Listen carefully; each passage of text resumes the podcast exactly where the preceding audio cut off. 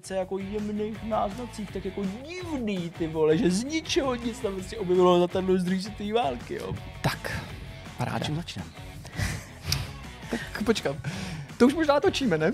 To už je ono, tak jsme do toho vstoupili. A tak jsem tou mastnou rukou takhle přejel po tom, po tom touchpadu toho notebooku, který jsem seděl u toho jídelního stolu. Nevšim, ty vole, úplně blbej. No, tak. Bylo to hezké, ale jsme na konci. Pak jsem s nechucením prostě odložil poslední kost a všechny pozvat k nám do baráku. Akorát nás si nepozval.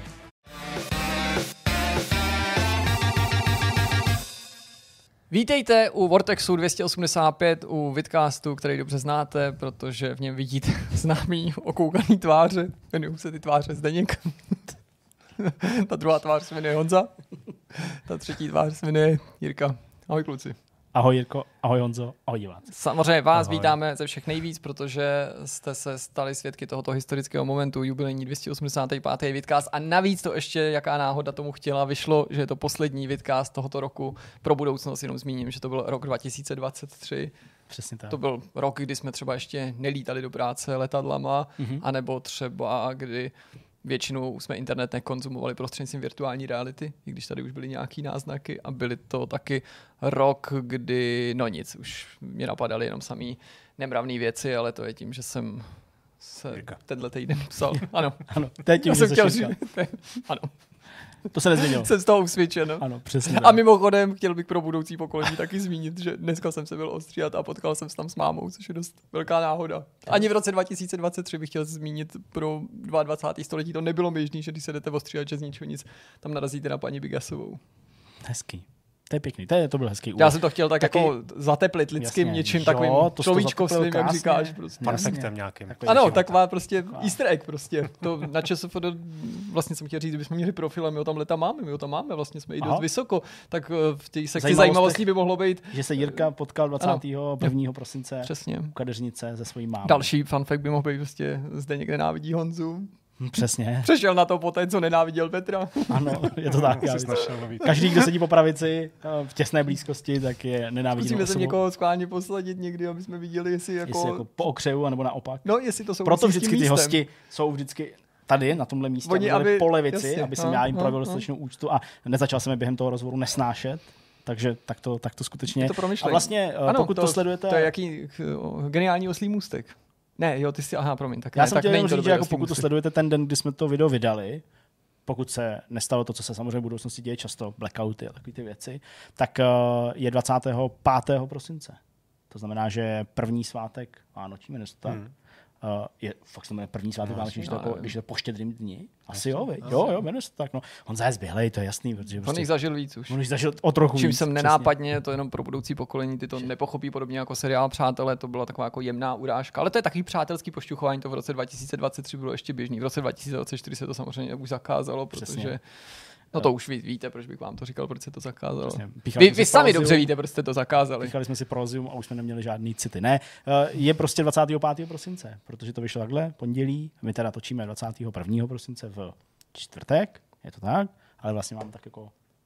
zpříjemněme Vánoce. Doufám, já jsem myslel, že právě využiješ ty skvělý nahrávky na to, kam se posadíme vždycky hosty, aby si zdůraznil skutečnost, že ano, i součástí tohoto vidcastu je host a tentokrát jsme si povídali. Tentokrát se vlastně stala taková věc, že prostě tady jenom návštěvou hosta jako vstoupla prostě intelektuální úroveň, inteligence prostě v tomhle prostoru jako výrazným způsobem.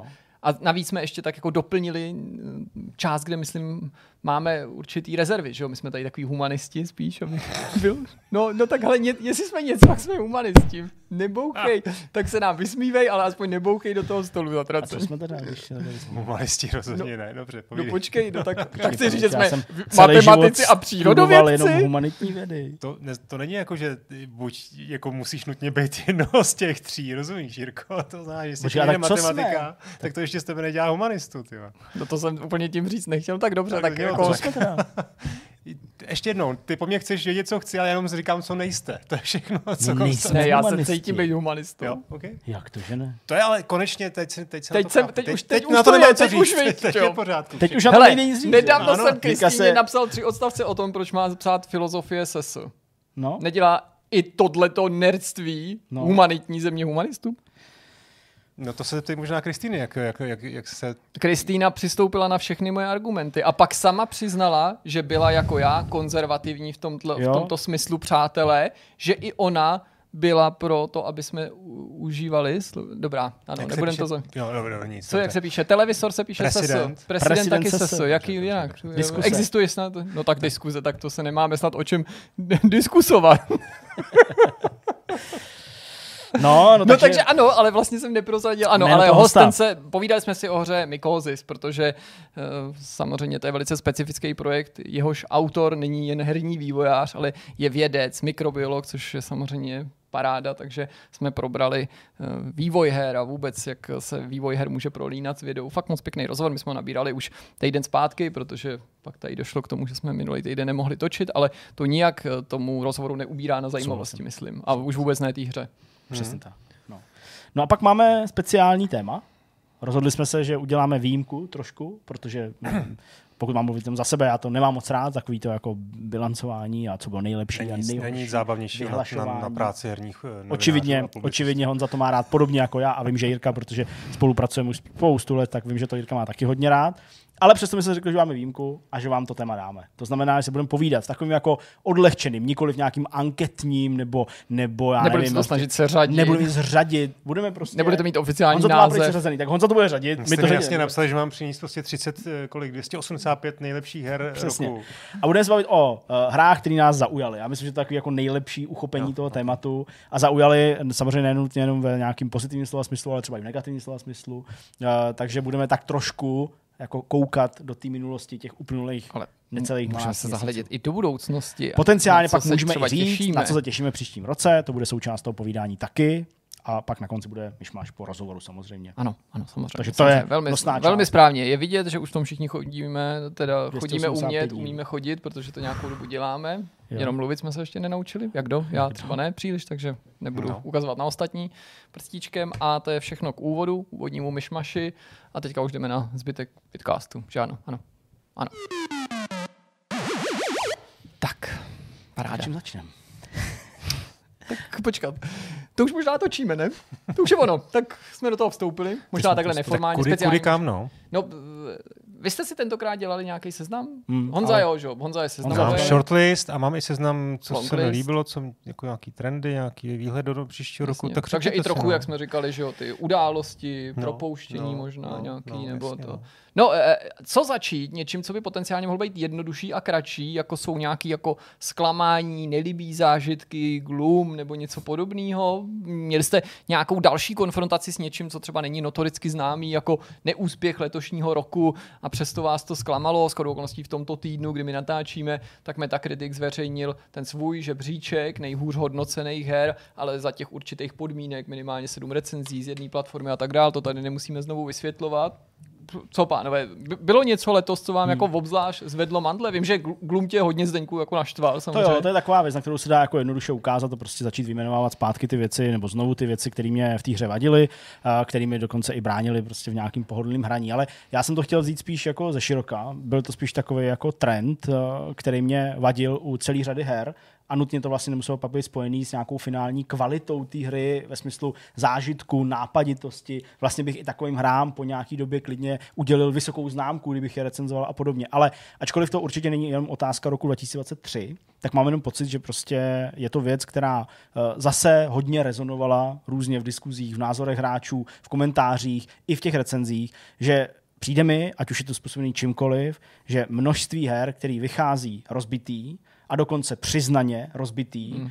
přiznaně ze strany vývojářů, klidně i třeba několik dní před tím uvedením, že byl enormní. Možná to je daný tím, že prostě vycházelo spoustu her letos a shodli jsme se několikrát v průběhu letošního roku, že to byl opravdu silný rok na hry, na zajímavé tituly, na velké hry, ale prostě to jako nebyl ne měsíc, to místy v té hmm. sezóně nebyl ani týden, kdy jsme nepsali o přesně nějakých takových problémech. No. Nebylo to všechno. Byl tak, to ten ten, byl to byl to Cities: Skylines, byly to Star Trek Infinite. Přesně. jako ne nutně to vždycky musí být úplně ty extrémní případy toho, že opravdu jako několik dní před vydáním se vývojáři ozvou, řeknou, je to rozbitý, ale přesto to vydáváme. Hmm. Ale i to se dělo víckrát než v minulosti. Dělo, přesně, ale jako obecně, že ty hry prostě nevychází v dobrý kondici. Já nechci zabíhat do té filozofické debaty, hry jsou větší, jejich vývoj je nákladnější a složitější a proto tam vzniká víc chyb. Nechci ani zacházet do té debaty, dřív to tak nebylo, protože si o tom nejsem úplně jako přesvědčený, jo, samozřejmě na základě vlastní zkušenosti. Vlastně to téma nechci úplně jako rozebírat, protože bychom už o tom mluvili po několikátý. Jsme to v tom premiáku docela detailně přesně letos. Přesně prostě. Tak. Ale chci jenom prostě poukázat na to, že tohle mi fakt vadí, že to je něco, co jako hráč, ale i jako člověk, který se hodnocením her živí do nějaký míry, samozřejmě to není jenom jediná náplň mojí práce, že mě to prostě překáží, že mě to vadí, nechci to. Jo, jako jasně nemůžu prostě kádrovat tady herní studia a hmm. říkat vydávejte to až za rok, protože zase vnímám ten, tu biznisovou stránku, vnímám prostě různý další jiné okolnosti, které zatím stojí a jsem vůči tomu docela empatický, rozhodně empatičtější než prostě vlna hráčů, který jako samozřejmě nemají zodpovědnost vůči jako tomu svému názoru, nebo skrz ten svůj názor vůči nikomu jinému, prostě mluví to jak, nebo podávají to tak, jak to oni vidí, ale prostě mě to vadí. Hmm. Jo, neznám na to lék, nevím, jestli se to změní, ale je to prostě něco, co mi jako překáží v tom, hmm. aby jsem si ty hry užíval. Já bych tomu možná doplnil, že samozřejmě jako hráčům by tohle vždycky mělo vadit, nebo je logický, že jim to vadí, ale uh, co by autor recenze si vlastně častěji pod tlakem než v minulosti na základě těch chyb a vystavený otázkám, co to vlastně znamená pro ty naše hodnocení, protože když zrecenzuješ stav, ve kterém to máš, prostě tak se tě zákonitě někdo zeptá, no a jo, ale třeba pak, až to já budu hrát za týden, tak už hmm. to tam nebude a ty si hmm. tady stěžujete na něco, co tam není. Když to jako zrecenzuješ a nad něčím bys přimouřil oko, což teda není něco, co bych preferoval, proto to říkám tím podmiňujícím způsobem,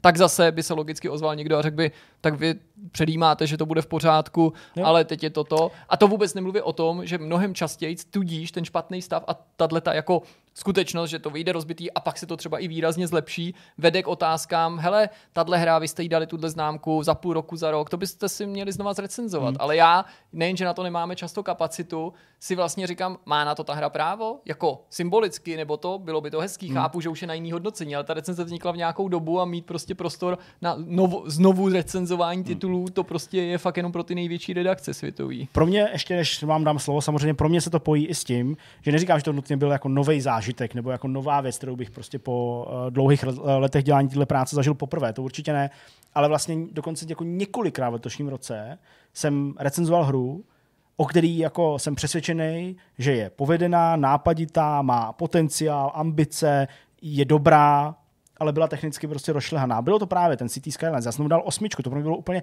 jako enormně brutálně těžký, protože jako ta hra po technické stránce skutečně jako odladěná nebyla, nebyla v dokonalém stavu, neříkám, že byla nehratelná, to ne, ale určitě jako mohla být lepší, ale zase z druhé strany jako bez ohledu na to, že třeba v ní není v porovnání se Cities: Skylines jedničkou tolik obsahu, tak prostě jako to, co v ní je, za mě funguje velmi dobře a je to velmi chytlavý, velmi propracovaný, jo, celá ta simulace a tak dál. A to pro mě bylo těžký. Ten Alan Wake, tam jsem se chytil ještě do jako, jako pasti jiného typu, jo, prostě game breaking bug, který ale už v té době byl jasně opravený a já jenom okolnostma, tím, že jsem na PlayStationu, způsobem. Nešlo prostě to obejít savem, už jsem vypotřeboval ty savey, které tam byly, měl jsem je vždycky už jenom prostě ve fázi, kdy to bylo rozbitý.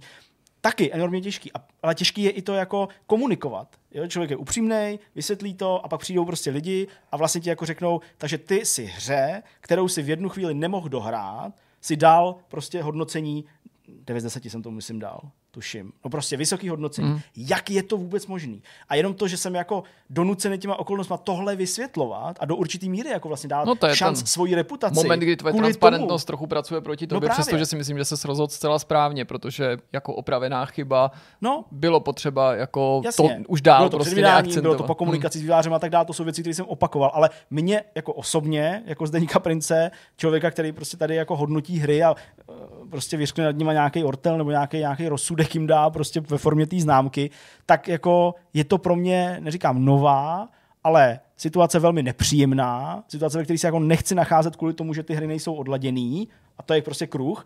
Jo? A to mě vlastně jako zasáhlo nejvíc ve smyslu prostě těch jako nepříjemných věcí, které se letos děly. pokud bych neměl jmenovat konkrétní tituly. Nevím, jak to měl ty, nebo jak to vnímáš. Třeba. No ne, je to tak určitě jako zmínili jste to správně. Na druhou stranu, abych tomu jako poskytl trošku jiný pohled, určitě. Tak vy, vy to samozřejmě vidíte z pohledu lidí, kteří denně sedí u zpravodajství, u, reportujete o, o tom, co se děje a ty hry recenzujete a musíte recenzovat, ty, ty velký třeba tituly. Mně se vlastně tady ta situace stala letos jenom jednou s tím flashbackem, taky jsem si to prostě no. užil, jo, no, ale si jako velice pečlivě vybíráš, co vůbec hrát. Právě to jo? Chci říct, jo, že vlastně jako hráč, já to takhle úplně jako kriticky jako necítím, proto, mm-hmm. že máš dneska tu, tu, tu možnost za prvé dvě hodiny uh, refundo, po dvou hodinách refundovat minimálně na tom Steamu, Jasně. za druhý tam máš prostě velmi Uh, jako můžeš si přečíst recenze uživatelský, kde taky je často vidět v, v, v, v čase, jak se ty recenze jako extrémně no, jako mění. A to si ztratí tu možnost na konzolích třeba toho vracení. Téměř nemáš, nebo je tak omezená oproti Steamu. A te... to teda jsem chtěl zmínit, že na těch konzolích vlastně mě to překvapuje o to víc, protože dřív ty konzole, ty, ty platform holdři, že měli větší kontrolu nad tím stavem her a nepustili. No, spíš na ty, se tomu věc víc věnovali. No, kontrolu můžou mít pořád ano. stejnou, ale neuplatňují. Na rostloumnožství třeba už nemají kapacity. No to, to souvisí jako, s tím no, otevřením těch stavidel, no toho, že tam pouští no jako jistě. Prostě nepoužiju to slovo, který jsem použít chtěl, ale naprostý balast a jako očividný asset flipy. Mimochodem dneska, skoro koností dneska se řeší kouza ty, uh, jak se to jmenuje, ty japonský hry, která jako v, úplně v nějaký brutální kopii má být na PlayStationu, samozřejmě není od těch původních autorů, že jo, to, to, jak se to jmenuje, Suika já, Game, nebo... No, já taky nevím přesně název, ale jo, jako prostě to je určitě, to jsou ty věci, že jo, to jsou ty okolnosti, to jsou ty prostě záležitosti, které člověk musí jako do toho kontextu dodat, neříkám nutně i na základě tohoto omluvit, nebo, ale aspoň se pokusit to vysvětlit, takže to je těžký. A ty to vlastně podáš jako dobře, to podáš jako dobře, člověk prostě, který třeba nutně nemusí, nebo nemusí, prostě není tvojí hlavní náplní toho, aby si prostě recenzoval ty hry a na embarga a tak dál, ale to taky vlastně úplně jako nereflektuje nějaký globální pohled, protože ne všichni hráči chtějí ty hry hrát ano, až o no, měsíc později, aby no, si jasně, mohli přijít recenze, lidí, aby mohli no. být jako prostě jo, obeznámený s tím, jaká ta hra vlastně je a dát si pozor a místo toho si vzít jinou. Spoustu lidí to má předobjednaný, spoustu lidí no, to tak, chce hrát na Day One, jasně. koupí si to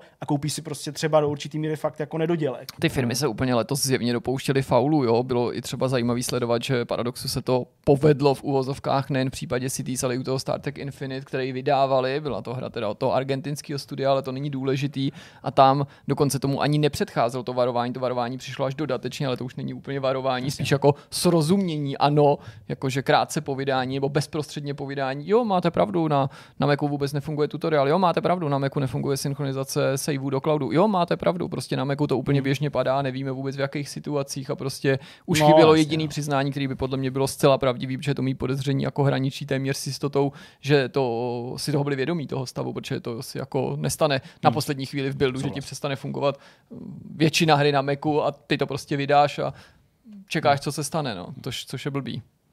Začali jsme něčím, co je negativní a vlastně to je dobře, protože se dopracujeme a končíme na té pozitivní vlně, nepochybně. Je tady ještě nějaká věc, hra, trend, Uh, něco, co vás zaskočilo nemile, nelíbilo se vám to, kritizovali byste to? Hele, nevím, jestli nelíbilo a kritizovali by to, protože nechci přezíravě působit a jako zase zavírat oči před objektivníma důvodama a ty se navíc často liší ty důvody, Jasně. ale asi bychom měli zmínit to, že určitě negativním trendem letošního roku ve hrách bylo masivní propouštění a nadále no. je a to propouštění bude pokračovat v příštím roce a netýká se to zdaleka jenom Embraceru, to číslo už jsem někde opakoval, existuje na to skvělá webová stránka Games nebo Video Games Layoffs nebo něco podobného. Mm. Dávám to do článku, který se toho týkají docela často.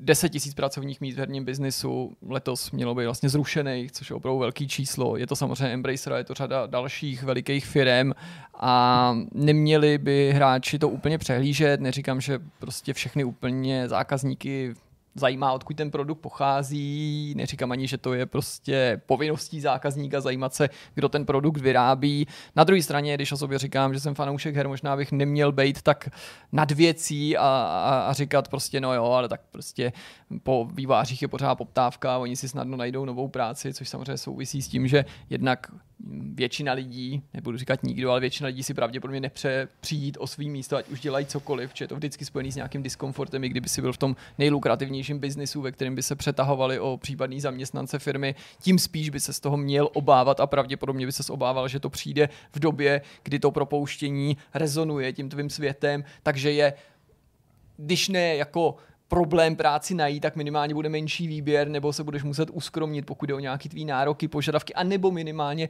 budeš muset pracovat na projektu, který si dělat chtěl, protože nutný je zmínit, že práce na videohře není jako něco, co děláš bez emocí, stejně jako spousta dalších povolání, takže to, že ty lidi nechtějí přijít o to místo, souvisí s tím, že věnovali třeba několik měsíců nebo dokonce let určitý hře, určitý značce, dali do toho nejen tu práci, srdce, nadchli se proto a, a pak je konec. Takže hmm. chci jenom říct, že ty, ty, ty ztráty těch pracovních míst je něco, co bychom jako hráči minimálně měli vnímat. Prostě měli bychom se o to trošičku zajímat a přát si, aby se ta situace co nejdřív stabilizovala. Není to zdaleka jenom Embracer, to musím fakt zdůraznit. A ty důvody toho propouštění jsou opravdu různorodý. Někde prostě selhání možná nějakého managementu, někde selhání strategie, jinde prostě nějaký nevyhnutelný úsporný opatření. Všechno, ale nebo velká část toho má společný jmenovatel v tom, že to samozřejmě souvisí s tou obrovskou expanzí během covidu, kdy prostě peníze byly levný, všichni prostě hledali investiční příležitosti.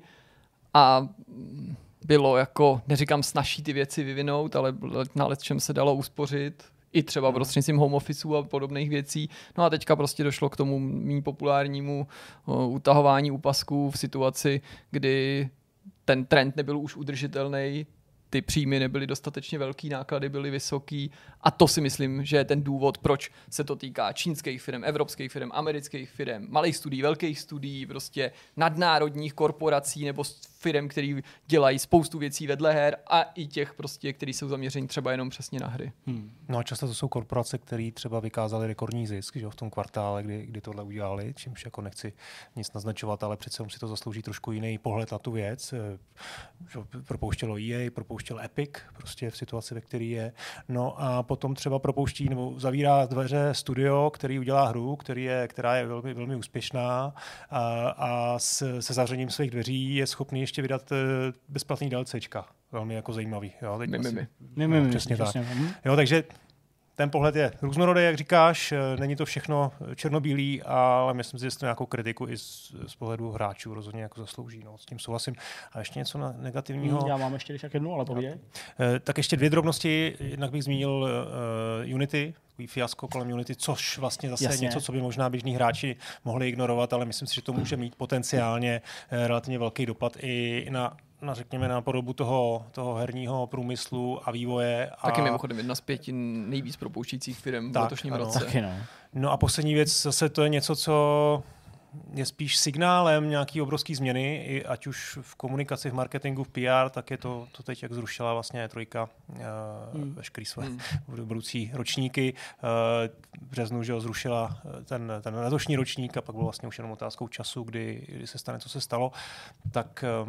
Asi jsme to všichni jako tušili a nečekali jsme moc jako nic extra jiného, ale přesto to prostě znamená. Hmm. Já jsem teda upřímně řečeno jako byl trošku překvapený, ne no. v tom smyslu, že bych to vůbec nečekal, ale jako dokázal jsem si představit, že třeba jeden nebo dva ročníky, byť třeba kompromisní nebo neúspěšný, se uskuteční. Hmm. Hmm. Jsem ne zaskočený, ale jako rozmrzelej a z toho, že prostě už na to nenavázali. Ty, ty okolnosti toho konce, i když prostě to samozřejmě ty okolnosti přispěly k tomu, že to vůbec končí, jsou takový jako smutný tím, že dvacet osmnáct, dvacet devatenáct úplně normální ročníky, byť ano, někdo by řekl, že už to mělo sestupnou tendenci, ale z mýho pohledu jako Bez účastníka přímého bych opravdu řekl jako normální ročníky, jenom prostě s nějakým line-upem a nějakýma firmama.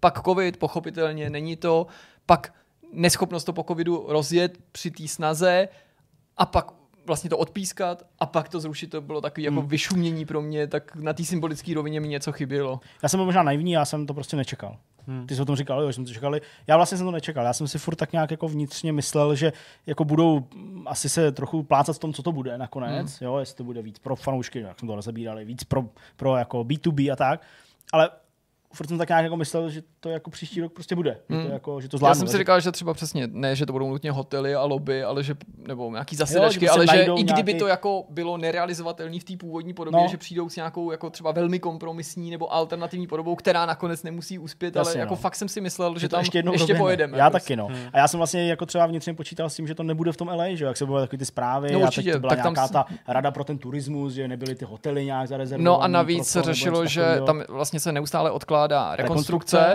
ano, a magistrát, nebo nevím, jak to správně říct, prostě město Los Angeles Správně, vlastně nechtěli ano. do toho jako investovat, je. Zároveň tam nebylo teďka vlastně už prodloužený ten nájem na tu akci, nebo nájem, to, ten příslib té akce, té účasti. Přesně. Takže tady byly jako otázky a byly úplně na místě.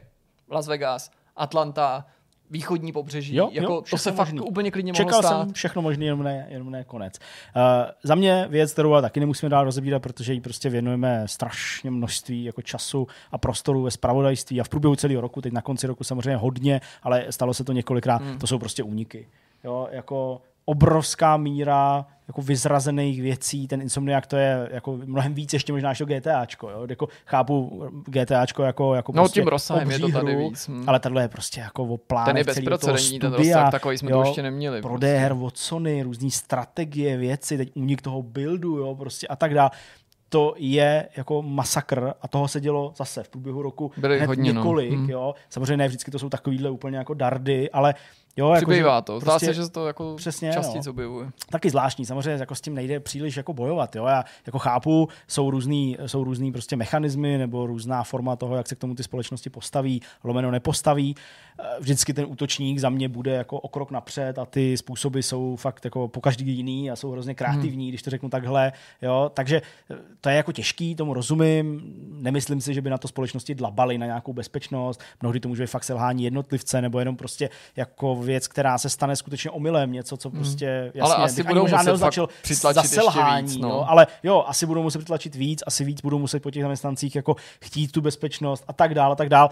Možná to k tomu povede, ale prostě těch úniků mm. je spoustu a ten závěr toho roku skrz mm. ten Insomniac je až jako smutný. Ale i ten Suicide Squad a další, Suicide Squad bylo taky, toho fakt no, několika. Jako... Já bych tomu možná ještě doplnil, ale nechci se v tom babrat, že nás to staví do velice jako nepříjemné situace a asi si to většina diváků domyslí, to vyvažování, prostě kde je ještě nějaký tvoje právo nebo dokonce povinnost informovat o něčem, co je stejně v éteru, vlastně. Kde prostě už jako je to na hranici vlastně i jako nakládání s něčím, co samozřejmě bylo nelegálně získaný, tudíž je to, neříkám nutně hned protiprávní, ale je to na nějaký hranici, v nějaký šedý zóně a kdy je to třeba minimálně neetický nebo nemorální. A to je něco, co tady řešíme v uplynulých týdnech nebo měsících skoro na denní bázi, kdy máme tady sami nějaký systém, neříkám sepsaný, ale vlastní, kdy se bavíme o tom, OK, hele, tohle mi už přijde fakt moc, ale pak vlastně zjistíme najednou, že o tom píše celý internet, tak teda se k tomu taky nějak postavíme, kdy si vlastně uvědomíme, že často lidi na Vortex, právě na Vortex chodí, protože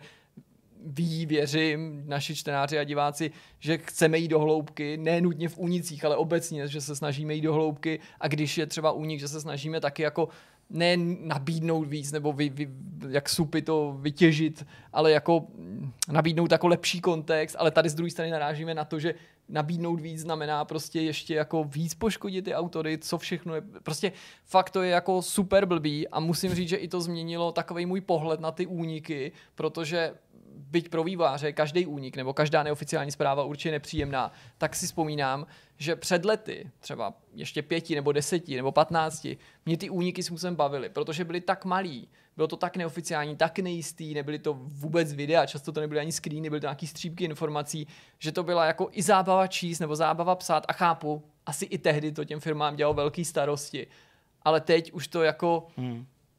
To už ani nebyla zábava. Pro mě symptomem nebo jako symbolem toho, co na tom nebylo zábavný, byla ta timeline, na který... Když prostě, si tady vyjmenovával ty... A, a nebo když jsem si jenom prohlížel, na který najednou bylo prostě oznámených osm dalších her, včetně roku a následně někde v tabulkách rozpočty a plánovaný marketingový a náklady a, a očekávaný hmm. výnosy, že to už není o nějakým jako možná tajemstvíčku, který vlastně nevíš a dovíš se dřív, ale tady to bylo tak explicitní a v takovém množství, že tady fakt už bylo hmm. jenom jako to, to, to, že soucítí s těma, se všema, kterých se to týká, s tím vývojářem, s tím vydavatelem a prostě jenom se jako autor ptal, tyjo, tak jako jak dlouho to můžu ignorovat, nebo co můžu napsat, abych jako zaznamenal, že se to děje a ne, nečelil jsem otázkám, hej, proč o tom nepíšete, nebo jako vás to nezajímá a zároveň se jako nepouštěl do detailů. Hmm. To je, jako to, tohle jsme si říkali prostě u každého titulku, který jsme přečetli, u každého obrázku, který se objevil, u každého videa, který se objevilo a s každým dalším dnem to bylo horší a třeba dneska jsme jako na ty zprávy rezignovali, ale právě proto, že jak se ty lidi noří hloubějc, tak nachází jako často ještě šťavnatější materiály, ještě funkčnější buildy, ještě delší gameplay videa, ještě víc artworků z téhle zrušené hry nebo tamtý chystané hry, že jsem říkal jako Jako, jak ty naše články budou vypadat? Jako, že napíšem titulek, tohle se stalo a nic neukážeme? Hmm. Nebo tam napíšem jeden odstavec a do toho nasypeme prostě padesát obrázků? To, to přece, jako každá z těch možností je hmm. na prd. Něco k tomu, Honzo, k těm únikům, ty jako ne, ne, ne nic nemáš, tak ne. se přesuneme k něčemu, co je trochu vlastně pozitivnější. Hmm. Tak klidně to vykopni, dneska jsme hodně mluvili, tak uh, si to můžeš převzít. Jste hodně mluvili dneska, no, uh, pozitivnější znamenat, ty vole. Ty je ta nenávist, to úplně to cítí. Nejprve stříká, že vlastně. Mluv. Děkuji, zase on to ani nepochopil, i tu tvoji nadáčku. Tak já přejdu na věci, které možná zdánlivě nebudou pozitivní, anebo jsou pozitivní, ale vlastně možná nejsou tak pozitivní. Je to takový trošku kritičtější, jo. Chtěl bych vlastně ten dva tisíce dvacet tři, a dostaneme se asi na závěr na ty konkrétní hry, tak vlastně mám pocit, že jsme úplně zahlcený obsahem. Mm-hmm. Jo, ze všech stran, zahlcený nejenom uh, novýma hrama, dobrýma, špatnýma, jak jste řekli, ale prostě hrama, uh, ale vlastně i bezplatným obsahem. Hmm. Jo, pokračuje to už několik let. E, do toho vlastně bych přidal i V O D platformy, které taky bojují o naši pozornost. Jo? A to nemluvím jenom o Netflixu, který má aktivity ve hrách, ale prostě i o, o všech ostatním. A cít, teď to cítím jako osobně, jo? Že, že to je vlastně takový jako hrozný tlak toho obsahu a že vlastně vůbec nevím, co s tím a co, jak to vlastně ovlivňuje ten, ten, ten můj pohled na ty hry.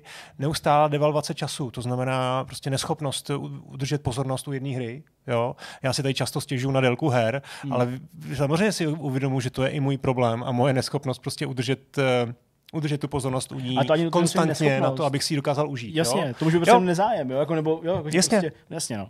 Takže tohle, tohle vlastně jsem zvědavý, kam to jako půjde dál a myslím si, že máme našlápnuto na to, že to ještě půjde dál, i když se furt neustále minimálně teda u toho V O D od nějakých analytiků čtu, že to vlastně musí vybuchnout a zřejmě teda asi i u her, protože tam je taky vidět, že zejména letos se objevily hry, triple uh, A hry, nebo možná čtyřáčkový hry, které už nejsou automaticky jako successy, mm-hmm. hity, prodejní. Jo, nemůžeme, asi můžeme jenom spekulovat u Starfieldu, uh, ale asi se o to, asi můžu říct, nebo za sebe, že se o to možná čekalo jako přemýšlím, jestli nebyl takový ty tituly jako nejrychleji prodávaná hra od Bethesdy. No, dneska se pochlubil třeba počtem těch hráčů, což je no. docela fajn číslo, ale souhlasím s tím, že jo, nálada že... pravděpodobně nenasvědčuje tomu, tak, že by to no, byl no. tak grandiózní úspěch, možná jak by Bethesda si zžádala. Přesně. Ale stejně tak by řekl Redfall třeba. No, no tak, tak je, to je, to je neúspěch. A takových her by se dalo ještě pár jako vybrat. Ale to nejsou čtyřáčkový hry. Ne, nejsou, dobře. Tak jako velký tříáčkový hry. To se říkalo třeba o tvým oblíbeném Kalistu, spouště.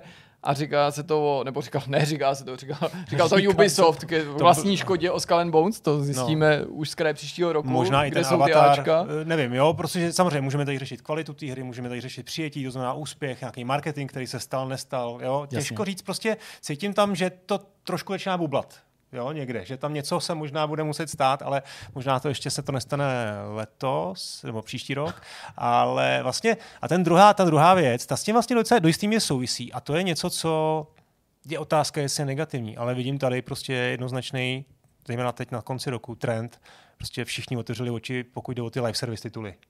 Nebo všichni. Dost firem otevřelo oči, protože hmm. tam bylo vidět, že prostě po úspěchu nějakých her před dvěma, před třemi lety, tak se na to všichni jako zaměřili a zaměřili se na to způsobem, že věnovali, věnovali kapacity i, i studií, které evidentně v tom neměli expertízu. To Věno... byl příklad už těch Avengers mimochodem a Crystal no, Dynamics. Avengers no. možná byl první vlaštovka, a, ale to prostě v druhé polovině roku Hyenas, Hyenas, Hyenas no, zložený, no, a teď Kala samozřejmě vás, definitivně Last of Us online, to je prostě vlastně krásný jako symptomatický příklad, příklad toho, že prostě Sony z toho evidentně jako ustupuje jako firma a myslím si, že to uvidíme. No, to může být ještě individuální příklad, myslím, uvidíme. Jako, nebo, jako uznávám, že už jsou opatrnější, pokud jde o desítky live service projektů, jasně, který pomalu no. jako projektovali. Uh, no, já si myslím, že se na tom ještě pár firm jako určitě spálí, mm, uh, mm. že to nechci říkat, že jsem to jako věděl, ale spíš jako zase, když si vzpomenu na svoji pozici jako hráče, tak mě tady ty hry nikdy úplně jako nebavily. Vnímal jsem tam to obrovský riziko, že všichni bojují vlastně o jeden, jeden nebo dva, dva úspěchy tam někde nahoře, který se všichni vlastně bojují vlastně o ty, o ty, ty dvě pozice a spousta lidí tam prostě nedosáhne na ten vrchol, nebo spousta pokusů. Takže mm, tohle jsem zvědavý, jsem vlastně rád, jako člověk, který má rád singleplayerový příběhové věci, že se tohle to děje a prostě myslím si, že to bude pokračovat hmm. příští rok stejně. No, no já to u těch live service her samozřejmě vnímám podobně jako ty, taky prostě přijde, že to jako některé společnosti zkouší tak trošku jako, protože to je trend a vlastně tím, že to je trend, tak já jako nemám příliš obavu, že by to mělo nějak pokračovat, protože přesně to je jako Battle Royale před pár hmm. rokama. Jo, těch tady bylo taky spoustu, každý to chtěl vyzkoušet, každý si chtěl udělat svůj, když to říkám v uvozovkách, a přežilo jich pár a podle mě takhle to bude. Live service hry nezmizí, ten model je funkční u velkých titulů, samozřejmě musíš mít ty hráče, protože prostě ty jsou tvojí kasičkou, jo, a to nemyslím nějak jako zle, nebo to nemyslím nějak pejorativně, ale přesně přežijou ty největší, nejpopulárnější, logicky, a zbytek se zase prostě soustředí na něco dalšího a zase něco dalšího objeví. Hmm. Ale souhlasím s tebou, že jako někdy je opravdu jako, ale to je vlastně stejný, tam se taková nedotáhlo dál. To jsou ty, to jsou ty, a už ani nevím, jak se to jmenuje, tyjo, vidíš to prostě, ty tokeny, ale na tom. Blockchain a Blockchain, jak se to jmenuje, N F T, já zmenu, F T C, no, N F T. To s tím úplně nesouvisí. Ale jo, jako, ale, ale to je jenom jako ukázka toho, že prostě v jedné jako, chvíli, byť na mnohem kratší. Jo, jakože naskočili na trend. Přesně, na jako no, mnohem jasný, kratší to, jako časový ploše, no.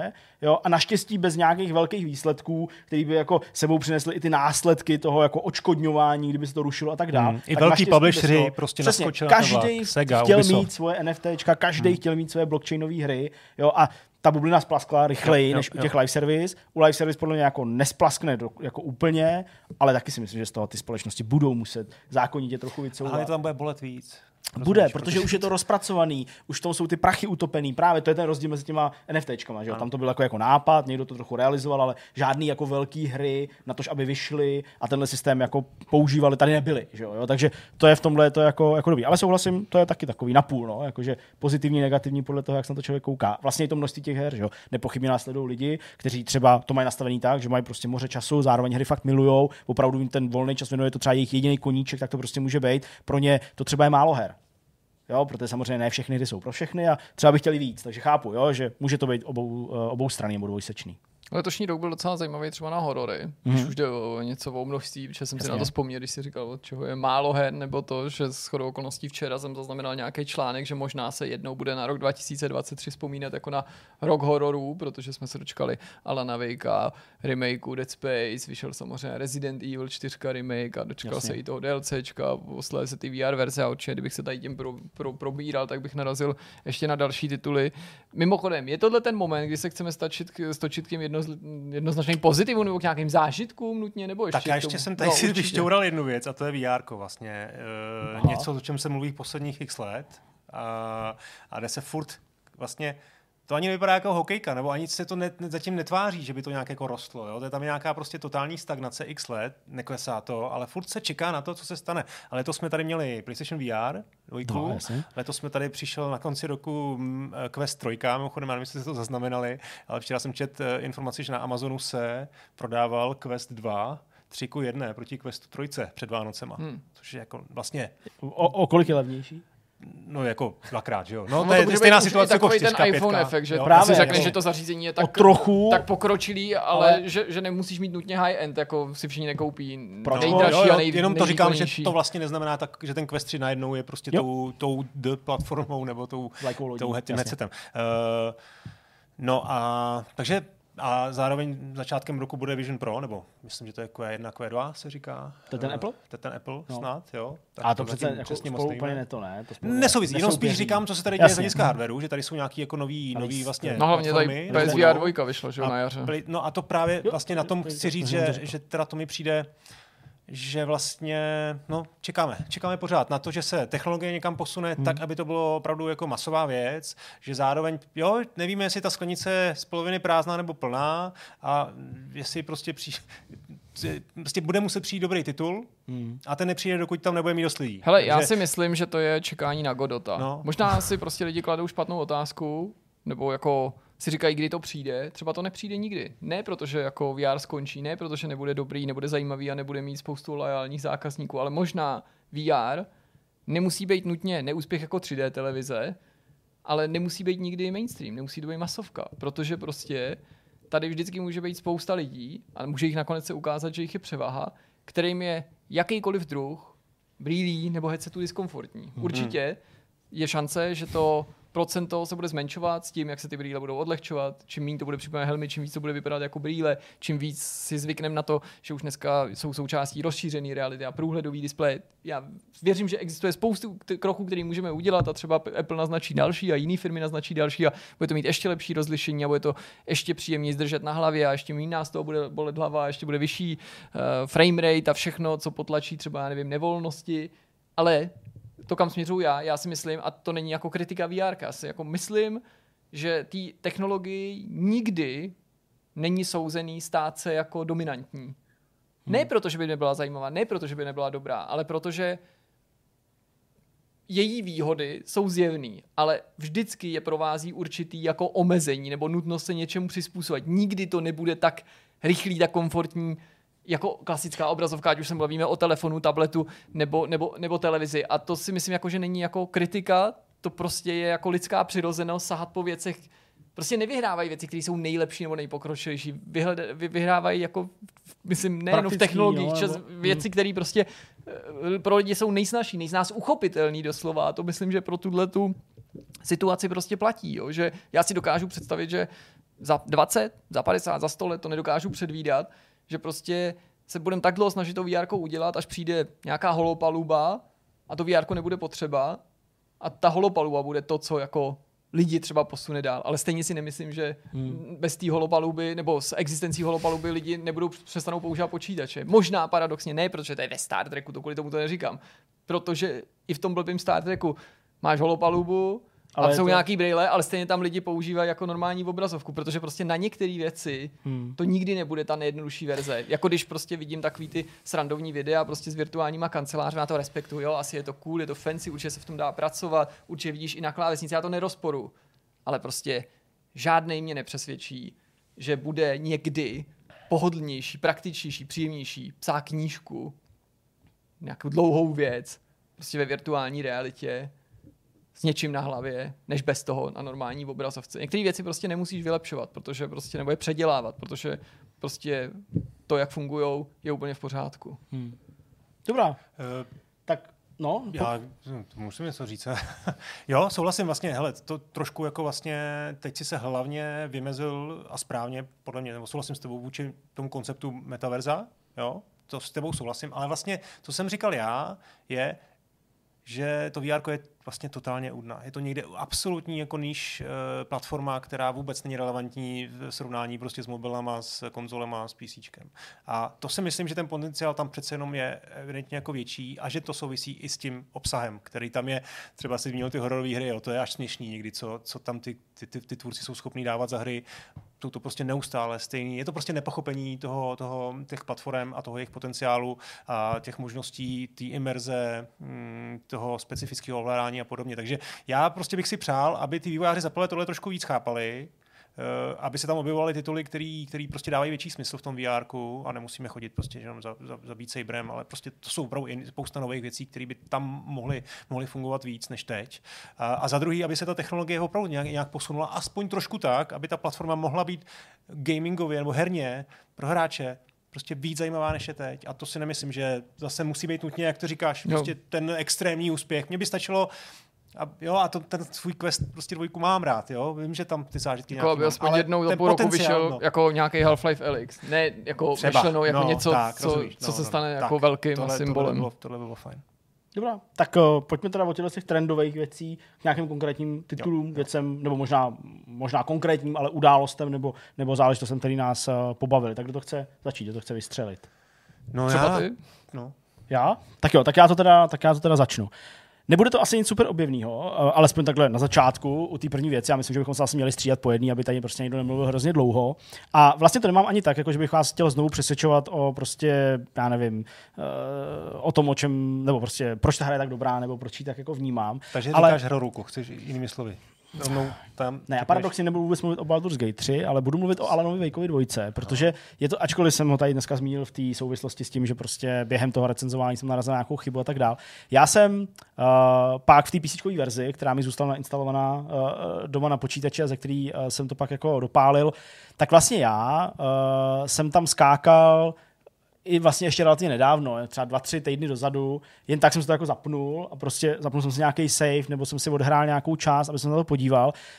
Uh, já jsem se vlastně postupně, a to možná ještě ani během toho recenzování, během toho jako prvního hraní, jsem se to ještě ani tolik neuvědomoval, ale už to v té recenzi stejně je a zaznělo to tam a ještě víc ten názor ve mně uzrál, že je to jako pro mě jedna z nejlepších her letošního roku, ale zároveň mě na tom prostě fascinuje, jak strašně nemainstreamová v tom svým podání je. Mm. Já nechci tady jako metat tím, že to je umělecká hra, nebo že prostě je tam zhmotněný umění. Já furt si myslím, že to je na úrovni takového toho jako tak, takový ty divnosti, ale takový ty jako příjemný divnosti, kterou nevídáš v každý té hře, ale vlastně fakt ty jednotlivý scény, jednotlivý pasáže, ale i po stránce té hratelnosti mi prostě přijdou tím nejlepším možným uh, způsobu slova divný a pořád se mi to jako víc a víc zamlouvá v tom, že pro mě je to takový jako, jako osobní zážitek, že jako, to není pro všechny. A ne, jako, že by to nikdo nepochopil, nebo jo, takovýhle ty snobský jako keci, to ne. Ale prostě jako, že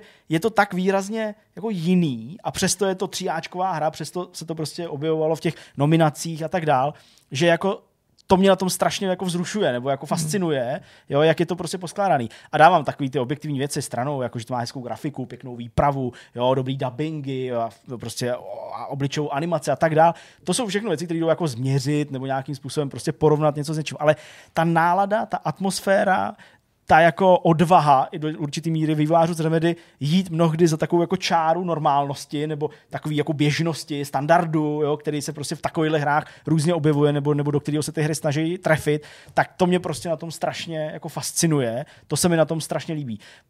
Protože prostě v tomhle ohledu třeba ta jednička, ta původní hra Alan Wake, ačkoliv bychom tady se mohli bavit o tom, že prostě to má jako takový svůj vlastní jako způsob soubojového systému a tak dále. Jako, tak byla taková trošku jiná, ale jako v mých očích je vlastně hrozně na této úrovni jako obyčejná. Obyčejná jako standardní. Jo, já si jo, myslím, prostě... že to je povedená hra, mně se moc líbila, ale není jako nějak se nevymyká mainstreamu, tak, jako myšleno, že jo, by se snažila být nějaká alternativní. Přesně, že tam nejsou žádný, ale tady, a to není jenom ta hudební pasáž, jo, už o tom můžeme mít trochu jako otevřeněji, ale to jsou, to jsou prostě jako i ty věci, jak jako spolu nebo jak jdou do kolize třeba ty dva světy, jo? Prostě ten Alanův a ten, a ten, a ten svět té ságy, nebo jak se to jako prolne, jo? Nebo prostě jaký jsou ty postavy, jak, jak mluví, jaký používají slovník, jo? Nebo v jakých situacích se objevujou. To je prostě strašně zvláštní a je jako za mě dobře a hřeje mě, že se jako i přes tu divnost podařilo tomu Remedy to jako do toho mainstreamu vlastně jako dotlačit, no minimálně do těch anket a do toho všeobecného povědomí, že se jako dva týdny nemluvilo o ničem jiným, jo, takže to jako splnilo takovou tu úlohu toho, že prostě je to hra, o který se hodně píše, ale přesto si myslím, že si k ní najdou cestu mm. prostě hráči jenom ne obtížně, ale možná jako jenom ti, kteří tak jako vytrvají nebo jsou tak jako naladěný trochu alternativně, jo, a v té chvíli si připadám jako něco, ne jako víc, ale jako, jako členem nějaký takový jako unikátnější skupiny, která je ochotná vnímat to, že ty hry nemusí být vždycky jako super nápaditý ve smyslu té hratelnosti, ale že ti dají nějaký jiný zážitek a ten se tady zhmotnil. Jo? A to je pro mě takový fakt jako zlatý hřeb, byť jsem té hře nedal absolutní hodnocení, nějaký výhrady, jako jsem k tomu měl logicky, tak to prostě ve mně zůstává hmm. jako tam nejsilnější asi jako vzpomínka nebo nějaká emoce se hrou, kterou jsem prostě letos měl. Hmm, tady určitě přispělo tomu, že to hráči byli ochotní ve velké míře akceptovat nebo tomu dát tu šanci, i kdyby třeba se jim to nemuselo nutně zdát na první pohled. Prostě ten, to renomé toho studia, skutečnost, že se jedná hmm. o nějakou zavedenou značku. Já chápu, že nelze používat takový ty příměry typu, kdyby úplně stejnou hru udělal neznámý tým, jak by to asi dopadlo, protože by ji třeba neudělal takhle nebo ve stejné kvalitě z mnoha jiných důvodů, ale mm, jo, tak asi zároveň je to prostě i takový nějaký důkaz, že nejen větší firmy, ale obecně, že i větší značky jako si můžou dovolit možná větší odvahu, protože já, když jsem tě poslouchal, zejména na začátku teďka toho tvýho povídání, tak jsem si jako jenom jako v duchu přitakával, že to je přece to, o čem se bavíme tolikrát, že prostě nás přitahuje na hrách jakákoliv jako jinakost, nebo ne mm-hmm. jakákoliv jinakost, ale protože jsme už toho hráli tolik, a tím nemyslím jenom my, ale naši diváci prostě, protože s náma hry už existují tolik let a ušli tak dlouhou cestu, tak je vymknout se tomu průměru průměru obtížný nebo spíš tomu stereotypu, té standardizované hratelnosti a je větší šance, že bude oceněno něco jako nenutně alternativního ve smyslu umění, ale alternativa, která nabídne něco, něco jiný, nějaký jiný zážitek, jiný podněty a bavili jsme se hmm. o tom v minulosti i v případě věcí, jako byl prostě nějaký nástup farming simulátoru a mnoha věcí, které byly zcela jako mimo mainstream, ale mainstream, i ten nejběžnější mainstream tomu dal šanci a nemusel mít vůbec žádný vztah ani k tomu jako odvětví nebo k farmaření z toho důvodu, že jsme prostě úplně prahli, úplně toužili po tom zahrát si něco jiného nebo zažít v těch hrách něco jiného. A tohle je dobrý důkaz, já jsem to ještě nehrál, ale z toho, co říkáš, je to dobrý důkaz a je to jako pozitivní signál, že se to o to teda úspěšně můžou pokusit, když ty věci dobře dopadnou, i ty větší firmy nebo mainstreamové mm-hmm. hry, že tu alternativu nemusíme nutně nacházet jenom v té indie scéně, která je tím Souhlas. samozřejmě jako, uh, jako proslavená, proslulá logicky, že nabízí prostě něco jiného. No já bych to nazval vizí. Jo, protože to jsou, a teď mm-hmm. teda ne, nechci říct jenom Remedy, ale pojďme do toho, do této skupiny zařadit i Lariany, mm-hmm. protože to jsou dvě hry, kterým se letos povedlo vlastně v relativně nezávislým režimu ne vypálit rybník, to zase ne, ale rozumíte, hmm. jo? Já jak jsem si je taky vybavil, no, jako no, ale taky je to zase, prostě zase, zase zavedený studio, masy. zase no, existující ano. značka, jo, že prostě tím neříkám, jako, že jinak by to nešlo, ale prostě vidím tam i společný jmenovatele v tom, jo. že jako měli už určitý předpoklady k tomu, aby tomu hráči prostě tu šanci dali. No. Přestože tam musí mít zejména samozřejmě ten kvalitní produkt, bez ní by to Jasně. nešlo. A tohle, tohle jako podpořme a tohle vlastně hledáme další studia takový, který toho jsou schopný. Ještě by bylo samozřejmě hezčí, a to už teda bychom si asi přáli moc, kdyby to byly nový IPčka třeba. No, v obou případech teda nebo o značky zavřený, když no, to ale to si právě myslím, že by bylo úplně právě do prosadit, no, no, víš, jo, že jako i takhle možná nesnižuju ten... to vůbec, no, souhlasím. Uh, takže s tímhletím souhlasím a já teda řeknu, mm-hmm. uh, já řeknu nejlepší svoji hru letos uh, Hrot. Protože Jasně. chápu. OK, jediný, co mi trošku kalí ten můj, ten můj pocit je, že to vlastně není moc letošní hra, protože prostě vznikala průběžně, vznikala průběžně v Early Accessu dva tisíce dvacet jedna snad, možná ještě dřív. Uh, takže to ale zase, to je prostě podobný příklad někoho, kdo měl prostě svoji, svoji umanutou vizi a kdo prostě kreativně se v tom evidentně jako našel uh, a má něco nahráno a dokázal to prostě udělat proti všem.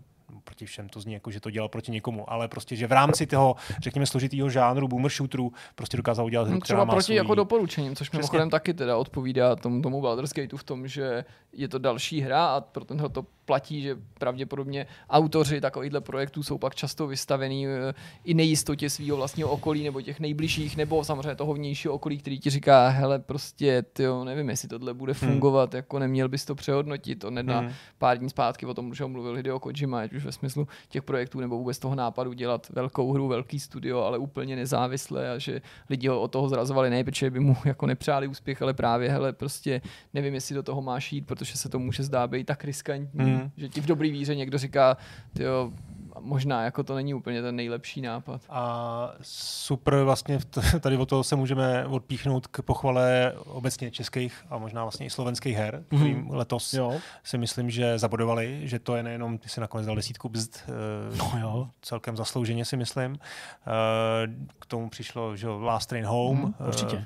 Taky úspěšná hra a myslím si, že bychom mohli vyjmenovat ještě pár dalších věcí českých a slovenských. Takže to je vlastně fakt, to je fakt milý, velmi milý, že myslím, že i proti tomu docela slušnému roku dva tisíce dvacet dva, kde taky vyšly nějaké české věci zajímavé, tak, tak to zase bylo povedený. Jo, souhlasím, já prostě jako nedělám příliš rozdíly, ale logicky jako jsem, jsem Čech, mám rád českou produkci, znám ty lidi, kteří zatím prostě stojí a logicky prostě to jsou nějaký faktory toho, proč prostě se mi české hry líbí. Myslím, že jsem k ním pořád dost spravedlivý.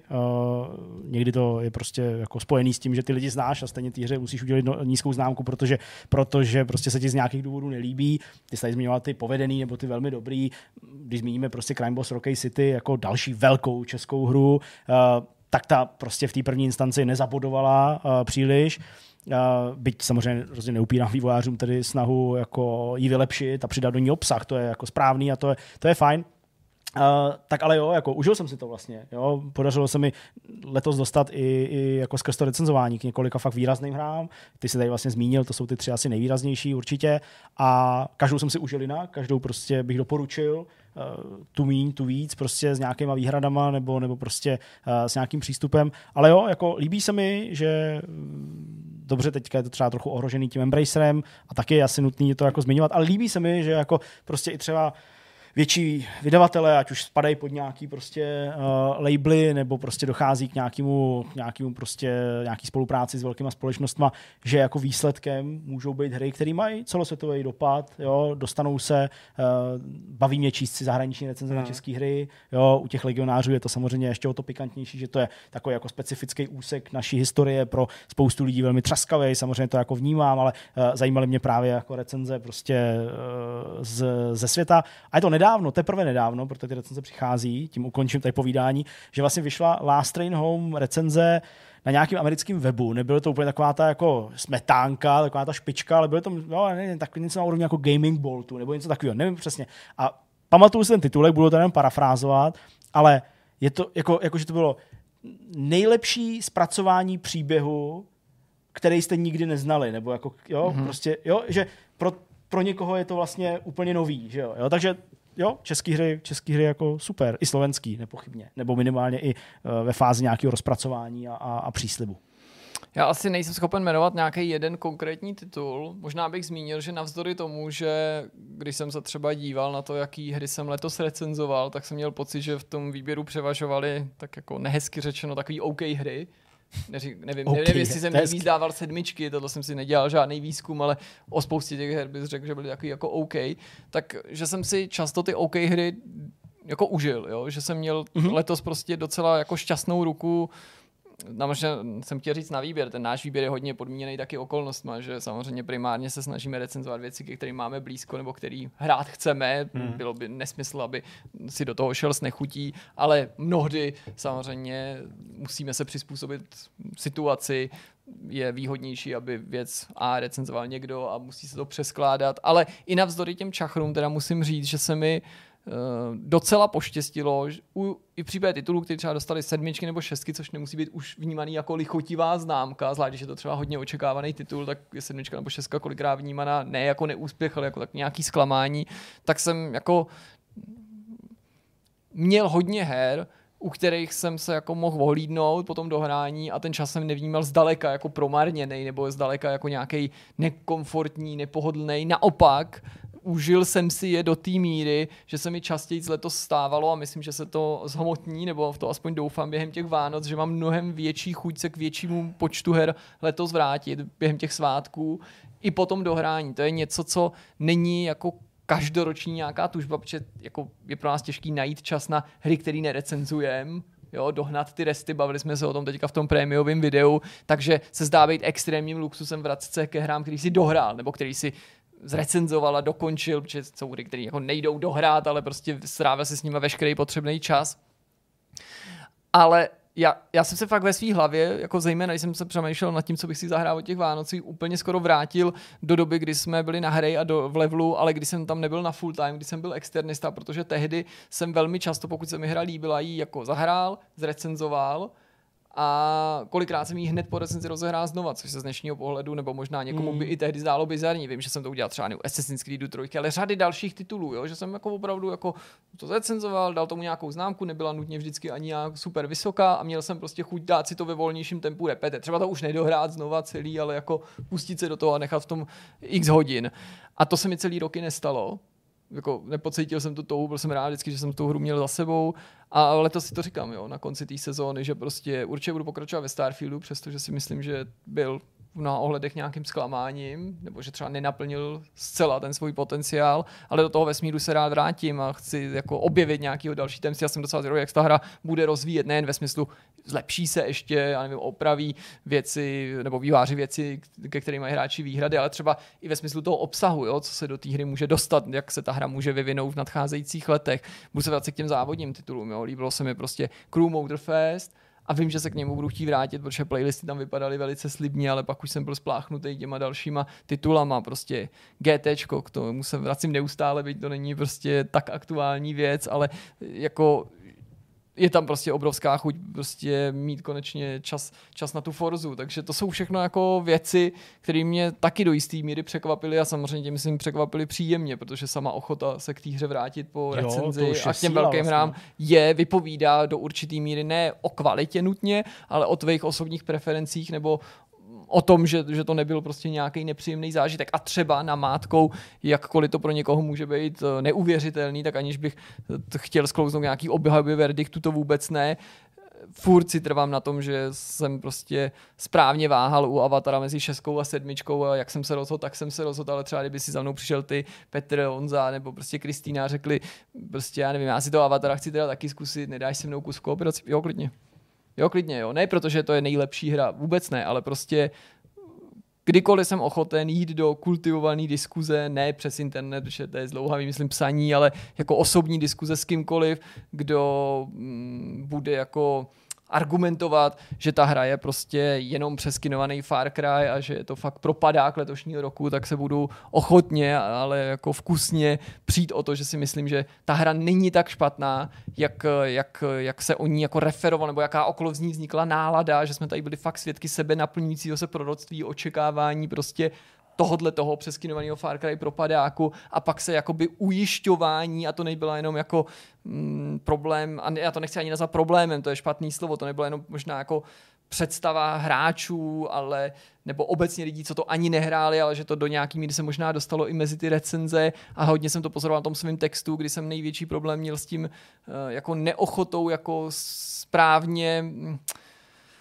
jako citovat tu moji recenzi nebo správně ji vnímat a kdy pořád se ta debata často stáčela pod tou recenzí, jako ale ty si řekl, že prostě hratelnost je naprostá sračka prostě a že příběh je naprostá sračka. Já jsem furt do kolečka říkal, ale to není, to není pravda, to je jako to jsem vůbec neřekl, to je jenom jako buď přesvědčení nebo něco, co se možná objevilo v jiný recenzi. Já říkám, že je prostě jako standardní, že není dostatečně ambiciozní nebo že není tak objevná, jak bych si přál a fakt si myslím, že se časem jako ukáže, ne, že se ta hra nějak vykoupí, to vůbec ne. Zůstane svojí šestkovou, možná sedmičkovou hru, nebo v očích někoho klidně mnohem horší, to je jako fair, ale myslím, že hodně to jako naznačujou třeba ty, ty, ty, ty, ten user score na Metacriticu mm-hmm. a myslím si, že možná se nedojde nějakého všeobecného vykoupení, to bych neřekl, jako nějakého všeobecného uznání, ano, ta hra nebyla prostě naprostej propadák a zcela podprůměrná, ona byla taková jako OK, jak jsem o tom mluvil, ona byla OK. Možná se o tom tak nebude mluvit, ale myslím, že někteří lidi si to minimálně jako řeknou, nebo že za čas někdo jí tak možná vzpomene. A je to, je to zajímavý jako uh, i s odstupem času ty recenze, recenze sledovat. Ale nechtěl jsem mluvit o tom, o tom verdiktu a o Avatarovi, a proč jsem tomu dal takovou známku. Chci jenom říct, že vlastně i ten do nějaký míry uh, přispěl do týmí skládanky titulů, který bohužel nebyl třeba takhle výjimečný. Vůbec je ne- nelze srovnávat s Alanem Wakem, Baldur's Gate, prostě svojí kvalitou se nemůžou měřit konec konců, ani prostě třeba s tím Resident Evilem. Jo. Ale prostě pořád byly nadprůměrný lehce. No. Já mám teda takový ještě jeden motiv, že spoustu velkých her jsem prostě letos z různých důvodů, z obav, na ten čas, který to by to na mě žádalo, tak jsem jim prostě přeskočil. To je ten Alan Wake dva, ke kterému se chci vrátit. To, to je samozřejmě uh, Zelda nová, kterou jsem hrál jenom pár hodin. A to je taky Spider-Man. Hmm. A to mě trošku překvapilo, hmm. že jste jako ve svém výčtu jako nezmínil. Ale myslel jsem na něj. Teď jsem ho nezmínil z toho důvodu, že to není OK hra. Ten je ještě lepší. Spider-Man je velice specifický případ. Největší podle mě nedostatkem Spider-Mana, to není úplně jako objektivní nedostatek, to je zase prostě něco na úrovni. To je pověst. Takhle to řeknu. Největším nedostatkem Spider-mana dva je jeho pověst, respektive pověst, která ho předcházela ještě před vydáním. Pověst hry, která pravděpodobně nabídne znovu totéž. Řemeslně, po technické stránce, gameplayem, vyčištěný produkt, tak jak se na First Party Studio sluší a patří, ale bude to hra, která nikoho nepřekvapí. Moje recenze v tomhle ohledu, neříkám, že je nějak jako ta správná, jediná, ale podtrhuje můj názor, že vůči vývářům se paradoxně obrátilo to, že si chtěli překvapení schovat a že nám nechtěli vykecat během kampaně, jaký všechny překvapení v té hře budou a že ta hra nebude, zase použiju záměrně tu terminologii, copy-paste dvojky, copy-paste Milese Moralese. Hmm, jo, hmm. Vynikající příběh, asi ne tak jako transcendentní nebo prostě sofistikovaný, jako Alana Wakea, nebo sofistikovaný třeba, já nevím, jako se říká o některých částech Baldur's Gate a opravdu. No, hele, já myslím, že to reprezentujou i, ty, i to, ten jako neúspěch na těch Game Awards, nebo obecně to, že hmm. v těch cenách je ve stínu těchto těch dvou titulů, ale ve, tam neuspějou kolikrát i hry, které jsou považované za jedny z nejen nejlepších letošního roku, ale nejlepších posledních deseti let. Zelda třeba, jo, nebo Mario Wonder, taky nezbírá ty. A to je určitá hra na jistotu. Jako, za mě to není žádný copy-paste, za mě to není hra jako to, co se převládalo přesvědčení, to bude taková sedmička a možná, jestli jim to půjde osmička, fakt se to je podle mě fakt minimálně o ten bod vejš, ale možná se jim vymstilo to, že jako toho Spidermana pojali příliš bezpečně. To neznamená, že tam nejsou ty nějaký překvapení, mm-hmm. prostě jinak bych to nehodnotil tak vysoko, ale t- ta hra na to bezpečí, ta hra na tu jistotu, ta tam do určitý míry byla znát. A v tom objektivně ta hra pravděpodobně zaostává nebo si nezasluhuje jako takovou adoraci a takový vavříny, jako, jakou prostě vysekneme ve smyslu poklon těm, těm, tý odvaze, prostě, kterou předvedli Remedy nebo Larian. To je vlastně, myslím, i dost spravedlivý. Protože jsme se nedomlouvali, jakým způsobem se na tohle připravíme, tak já vlastně jako v té další takové jako zářivý části uh, nemám zase nějaký konkrétní titul. Mohl bych mluvit o Baldur's Gate tři, uh, ostatně nazval jsem ho uh, jako revolucí, nebo ne možná takhle explicitně, ale mezi řádky, jako něčím, co tady prostě posouvá ten žánr skutečně dál a zároveň s tou výstrahou, že uh, ne všechny další RPGčka uh, by mohly dosáhnout toho stavu, ve kterým se nachází Baldur's Gate uh, tři.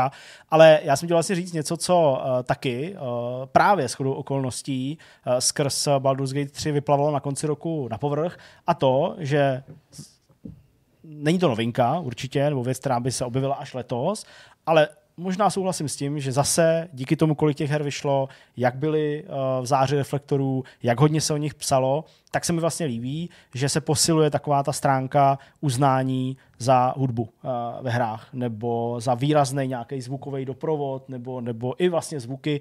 A že ty studia, byť se tomu samozřejmě věnovali v těch uplynulých letech, mnoha letech, velice pečlivě a zmiňovali se jména autorů, soundtracků a tak dál, tak vlastně jako možná klidně mi vědět z omylu, nebo prostě ten můj pohled třeba můžu být zkreslený, ale vlastně se mi jako zdá, že tím, jak o těch hrách se jako informuje hodně a jak se jako řeší od toho jako spodního patra prostě hratelnost, ta grafika, kdy to vyjde a na jaký platformy a tak dále, že jak je toho prostoru hodně i na těch různých prezentacích a právě i v těch médiích, že jako ne, že by docházely ty témata, ale že se prostě jako rozšiřují ty témata, protože jako ty hráči to chtějí číst, ty média to chtějí psát, více o to zajímá, hráči se o to zajímají a v tom, a v tom kruhu se prostě jako rozšiřuje ten vějíř těch informací, které se o těch hrách dozvídáme a kladl se jako velký důraz i prostě na věci, o kterých se dřív vědělo, ale třeba se o nich nemluvilo tak moc.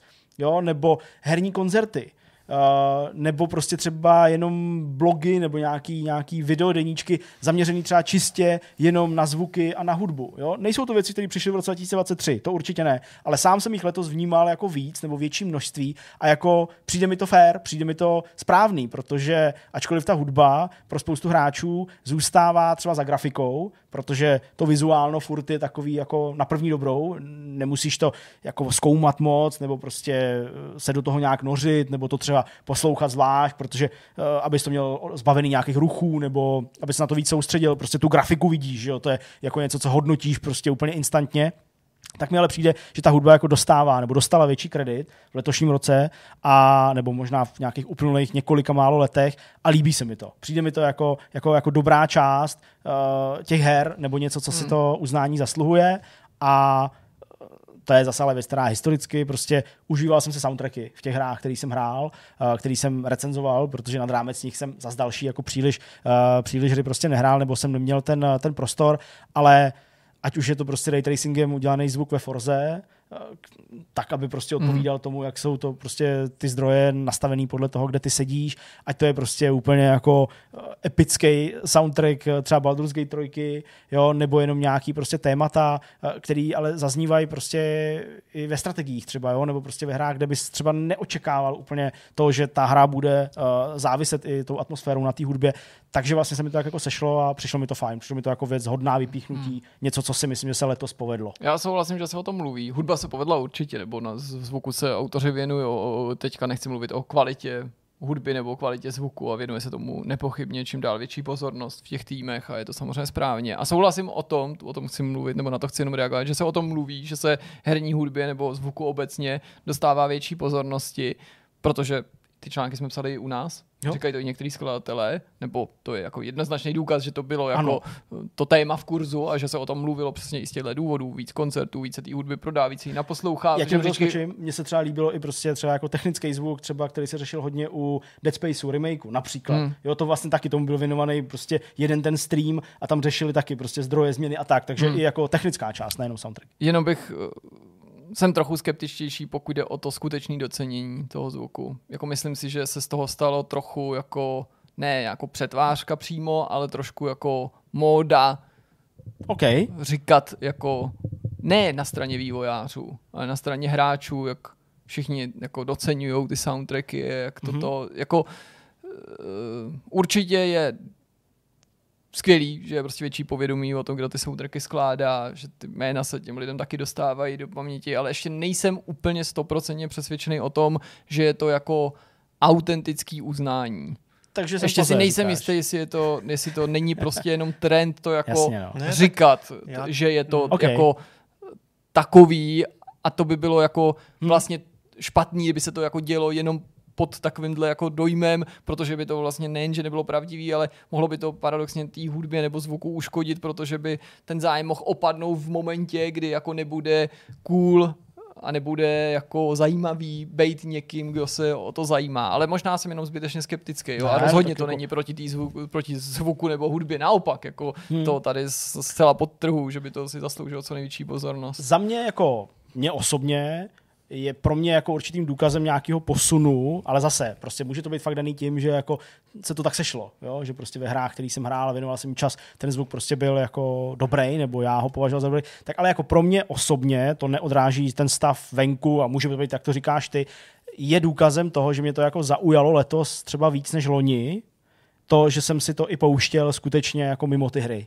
Což já třeba nedělám. Já vím, že ty si o tom často mluvil, myslím, nebo hodně Čeněk, Cibien to zmiňuje, že si prostě pouští jenom soundtracky starých her a prostě, jo, autě, nebo jasný. Přesně v autě a tak dále. To já jsem do té doby nikdy nedělal a rozhodně nechci říct, že by to byla moje nějaká první volba, kterou bych si prostě pustil po každý sednu uh, do své i dvacet. Ale prostě jako bylo mnohem víc momentů, situací, chvil, hodin nebo minut, kdy jsem jako poslouchal hudbu z těch her, který jsem třeba aktuálně hrál, hmm. jo, tak to je pro mě takový myslím. Jako vnitřní důkaz. Já to vnímám takhle. Já si myslím, že ti nikdo neobvinil z toho, že by si byl pozor. Já si já myslím, že co Jirka, srandy, co Jirka jako, jako ale... má na mysli je, hele, jako, že tady produkční hodnota ve všech stránek, i u těch indie her, řekněme nějakých jako středně velkých, nebo vlastně i těch malých, jako stoupá, to se asi všichni shodneme. Jo, stoupá samozřejmě i kvalita sound designu a, a, a jako soundtracků.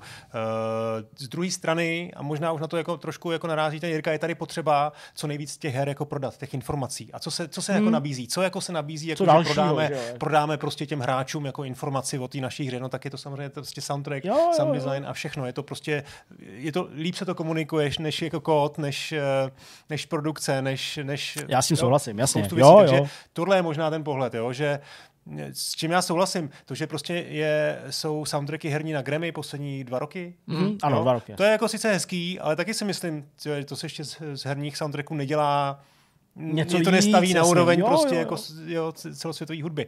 No, takže takhle to vidím. Já to vidím taky tak, jakože je to super, ten pokrok tam vidím, ale ještě bych z toho nedělal mm. jako, že to takhle jako celá, celá herní komunita vnímá a asi to tak ani nemůže být. To zase si nemalujme. Spíš si říkám, ono je to prostě těžký prodávat ty hry, snažit se vlastně z těch vývojářů udělat jako celebrity. Furt se tady jako, já už jsem to teď někde psal, že furt se tady jako tváříme, jako, hry, jako, jako gaming celý, nejenom my tři, ale jako hry, jak se tváříme, jak, jak jsme jako větší než ty filmy. To už se dvacet let prostě jako furt připomíná, jak hmm. prostě jsme větší než Hollywood. No ale potom je tady největší, největší akce. akce a, ty a, na ní, a kdo tam chodí no, na, ten, na ty... No, prostě ty tam mají třicet vteřin no, vývojář. Protože tady jsou slavný ty produkty, nikoli v ty lidi, kteří tím stojí. No, no, ale je to o ty jako zoufalý snaze svým způsobem pořád a už jako možná i nepotřebný jakoby legitimizovat a verifikovat sám sebe tím, že prostě přitáhneš na pódium někoho, kdo je známý a řekne ti, hry jsou dobrý, aby jako hráče ujistil. Možná bych měl ještě jednodušší příměr, prostě proč mám pocit, nebo jsem k tomu lehce skeptičtější. Nemám pocit, že herní soundtracky ve hrách jsou tak ceněný jako filmový soundtracky ve filmech.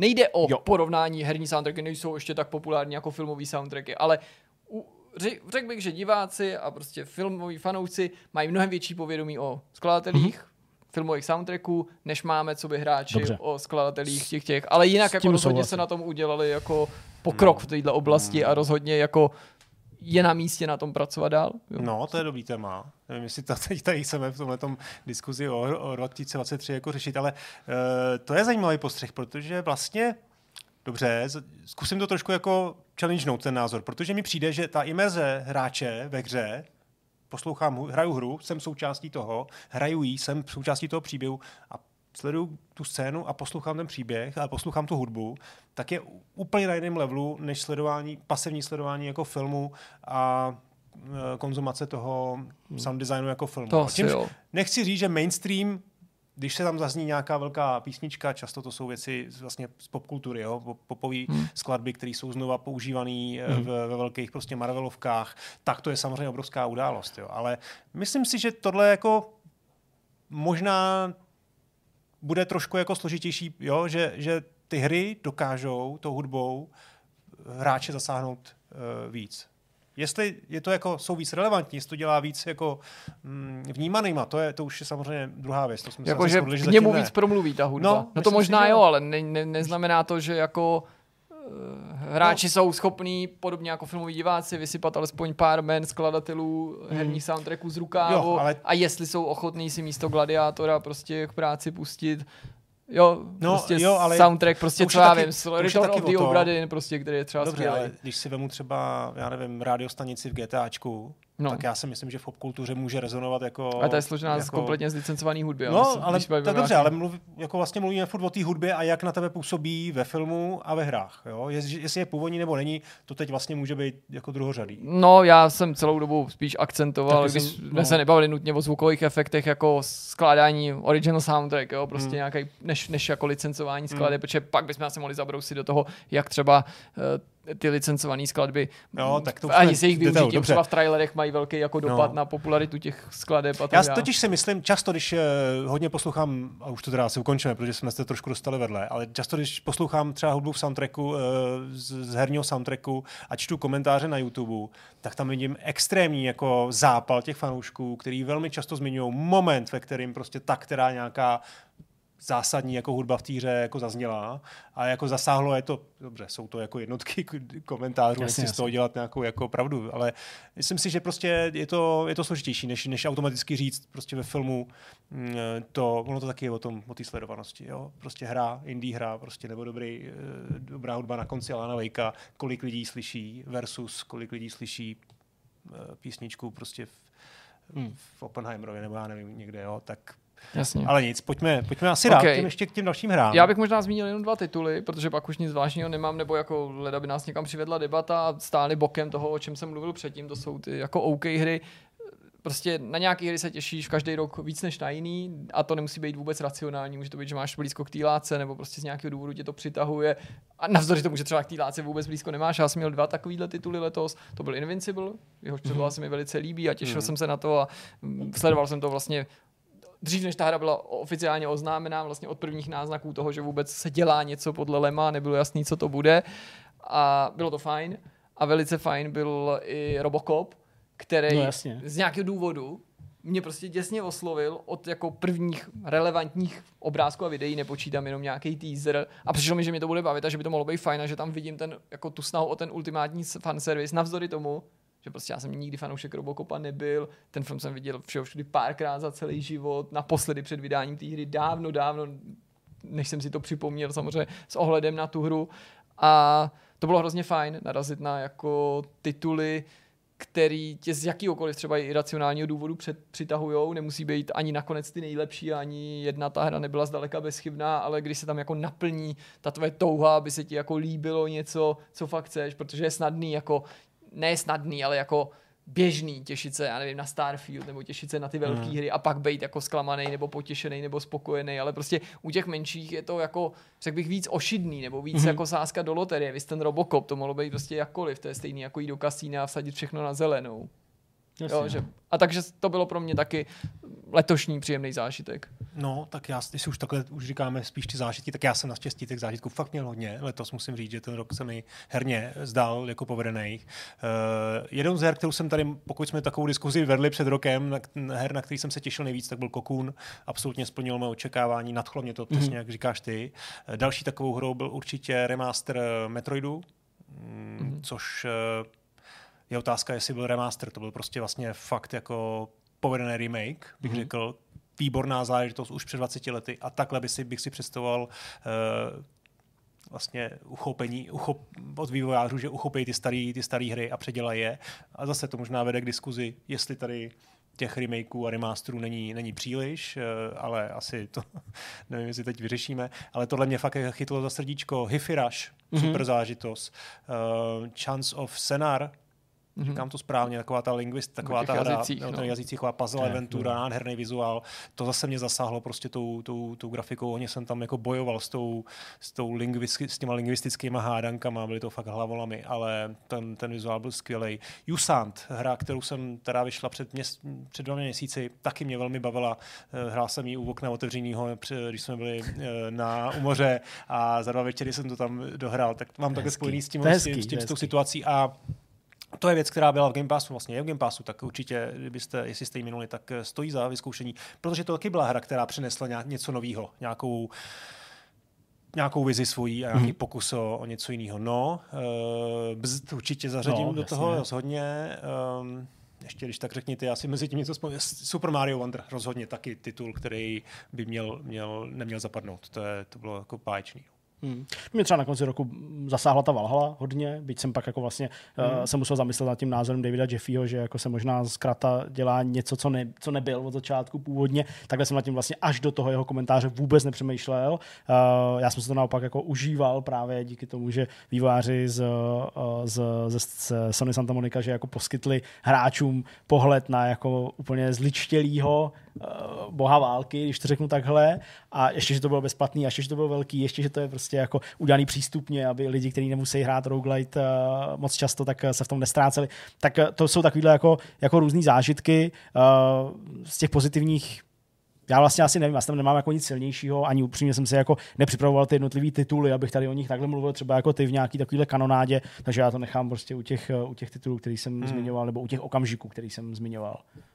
Taky já asi hotovo? Nemám nic, co bych řekl. Možná, že jenom právě soudou okolností, jak si můžu pochvalovat, že jsem měl spoustu OK her a byť jsem recenzoval i hry, které se mi jako vysloveně nelíbily. Jo? Prostě ty věci třeba o těch Microid za mě úplně propadly mm, a to jasně, i ty, co jsem třeba nerecenzoval, tak jakože jsem měl dobrý line-up, ale že možná jediný, o co jsem se letos ochudil, nebyla jedna konkrétní hra, ale že jsem neměl tam žádnej ten jako Baldur's Gate, Alan Wake, Zeldu, že jako mým jako, i vým výběrem jasně. nebo vlivem okolností to dopadlo, takže jsem jako nedělal, myslím, letos žádnou desítkovou hru. Ale nejde nutně o tu desítku na konci, to, to, to, to je spíš jako takový jako symbolický, jasně, někdy to může být devítková hra, ale ty o ní přemýšlíš takhle, takže jsem asi letos jeho nehrál nějakou jako mimořádně mimořádnou hru, prostě ne, nehrál jsem letos i v tom velkém množství ty hry, které pak prostě opravdu jako uh, úspěšně usilovaly o ty nejvyšší ocenění. Hmm. Hmm. Ještě jsem si teda vzpomněl, a to teda podepisuju tohle, jo? Často hraju hru, o který vím objektivně, že to není ani náhodou desítka, ale to nadšení nebo to nějakou tu emoci, kterou mě výměku prostě dokáže vyvolat ve mně, tak to tam na tom, na tom cením. A ještě teda zmíním, jednak teď jsem odevzdal recenzi na American Arcadia, tak to Jasně. je přesně ta hra, kterou, která mě jako nadchla tím lorem a, a příběhem. A potom druhá věc je Dave the Diver. Mm-hmm. To si myslím, že vlastně mezi indie hrami, myslím, že to bylo i na Game Awards nominovaný, asi ne v těch hlavních kategoriích, ale v indie hru rozhodně. A to je, to je super, i když je otázka, jestli je nezávislá. No to bylo i předmětem ty kontrolované. Vlastně spíš není. Je to Jasně. úplně jedno, ta hra je prostě dobrá, skvěle mixuje vlastně úplně dva odlišné koncepty a hlavně je tam neuvěřitelný build-up, ta nějak začíná a bylo jako fascinující do té hry se dostat třeba tři čtyři hodinky a najednou objevit úplně jako jiný léry, jiný vrstvy té hry, jak se to vlastně prohlubuje. Hmm. Takže to je super zážitek. No a pak tam byly nějaké jako věci, které mě nadchly jako z minulosti, který, kterým se, jsem se vracel, to je jako Beat Saber, to je něco jako ty máš to Gran Turismo, tak já jsem prostě ocenil ty nový obsah, nový obsah do Beat Saberu, tam přidávají Queeny, Rolling Stone, jo, tam jsou to je, to je pecka, když už nemusím teď konečně proti hudbě prostě Jardy, ale, ale jako teď si to konečně jako užívám, tam to jsou tam ty, ty, ten, ten můj rok, no, tak to je, to je super. Dobrý. Tak jo, tak já myslím, že to bylo celkem obsáhlý povídání, prostě reflexe toho loňského roku. Malinko já Jirka naznačoval, že co teda v tom příštím, ne roce, ale co, co o Vánocích. Možná povídání o příštím roce můžeme nechat na začátek no, příštího roku. Příští rok, protože to protože nakonec bylo výživnější, než jsme mysleli. Přesně no, tak, jo, ale jo. Myslím si, že to bylo hezký a myslím si, že to byla taková jako, taková jako zevrubná reflexe prostě nejenom her, ale i těch trendů a událostí. Takže pokud dovolíte, pánové, přepneme to na rozhovor o hře Mycosis a nejenom o ní. Naším dnešním hostem je Tomáš Větrovský, vědec, mikrobiolog a herní vývojář, co jsme tady ještě neměli. Ahoj Tomáš, vítej ahoj. U nás. Ahoj, ahoj. Děkuji moc krát díky, že jsi přišel, je to super, moc rádi tě vyspovídáme, protože ty máš tenhle týden venku novou hru Mycosis. Čtu to mimochodem správně, nebo spíš by ta výslovnost měla být jiná? Ano, Mycosis, Mycosis. Okay. To je akční plošinovka, kterou jsme představovali našim čtenářům a divákům v novinkách, na webu, ve videu, v souhrnu, takže předpokládám, že minimálně část bude vědět, ačkoliv tenhle rozhovor možná půjde ven někdy těsně před Vánoci, tak pro nás je to žhavá aktualita. Já tě možná ze všeho nejdřív požádám, ale protože to tvoje pozadí je mimořádně zajímavý, protože nejsi jenom herní vývojář, jestli bys nám vlastně jako řekl, co děláš normálně, co to vlastně obnáší všechno ta věda a jakou vlastně to mělo návaznost pak pro tebe na ty hry.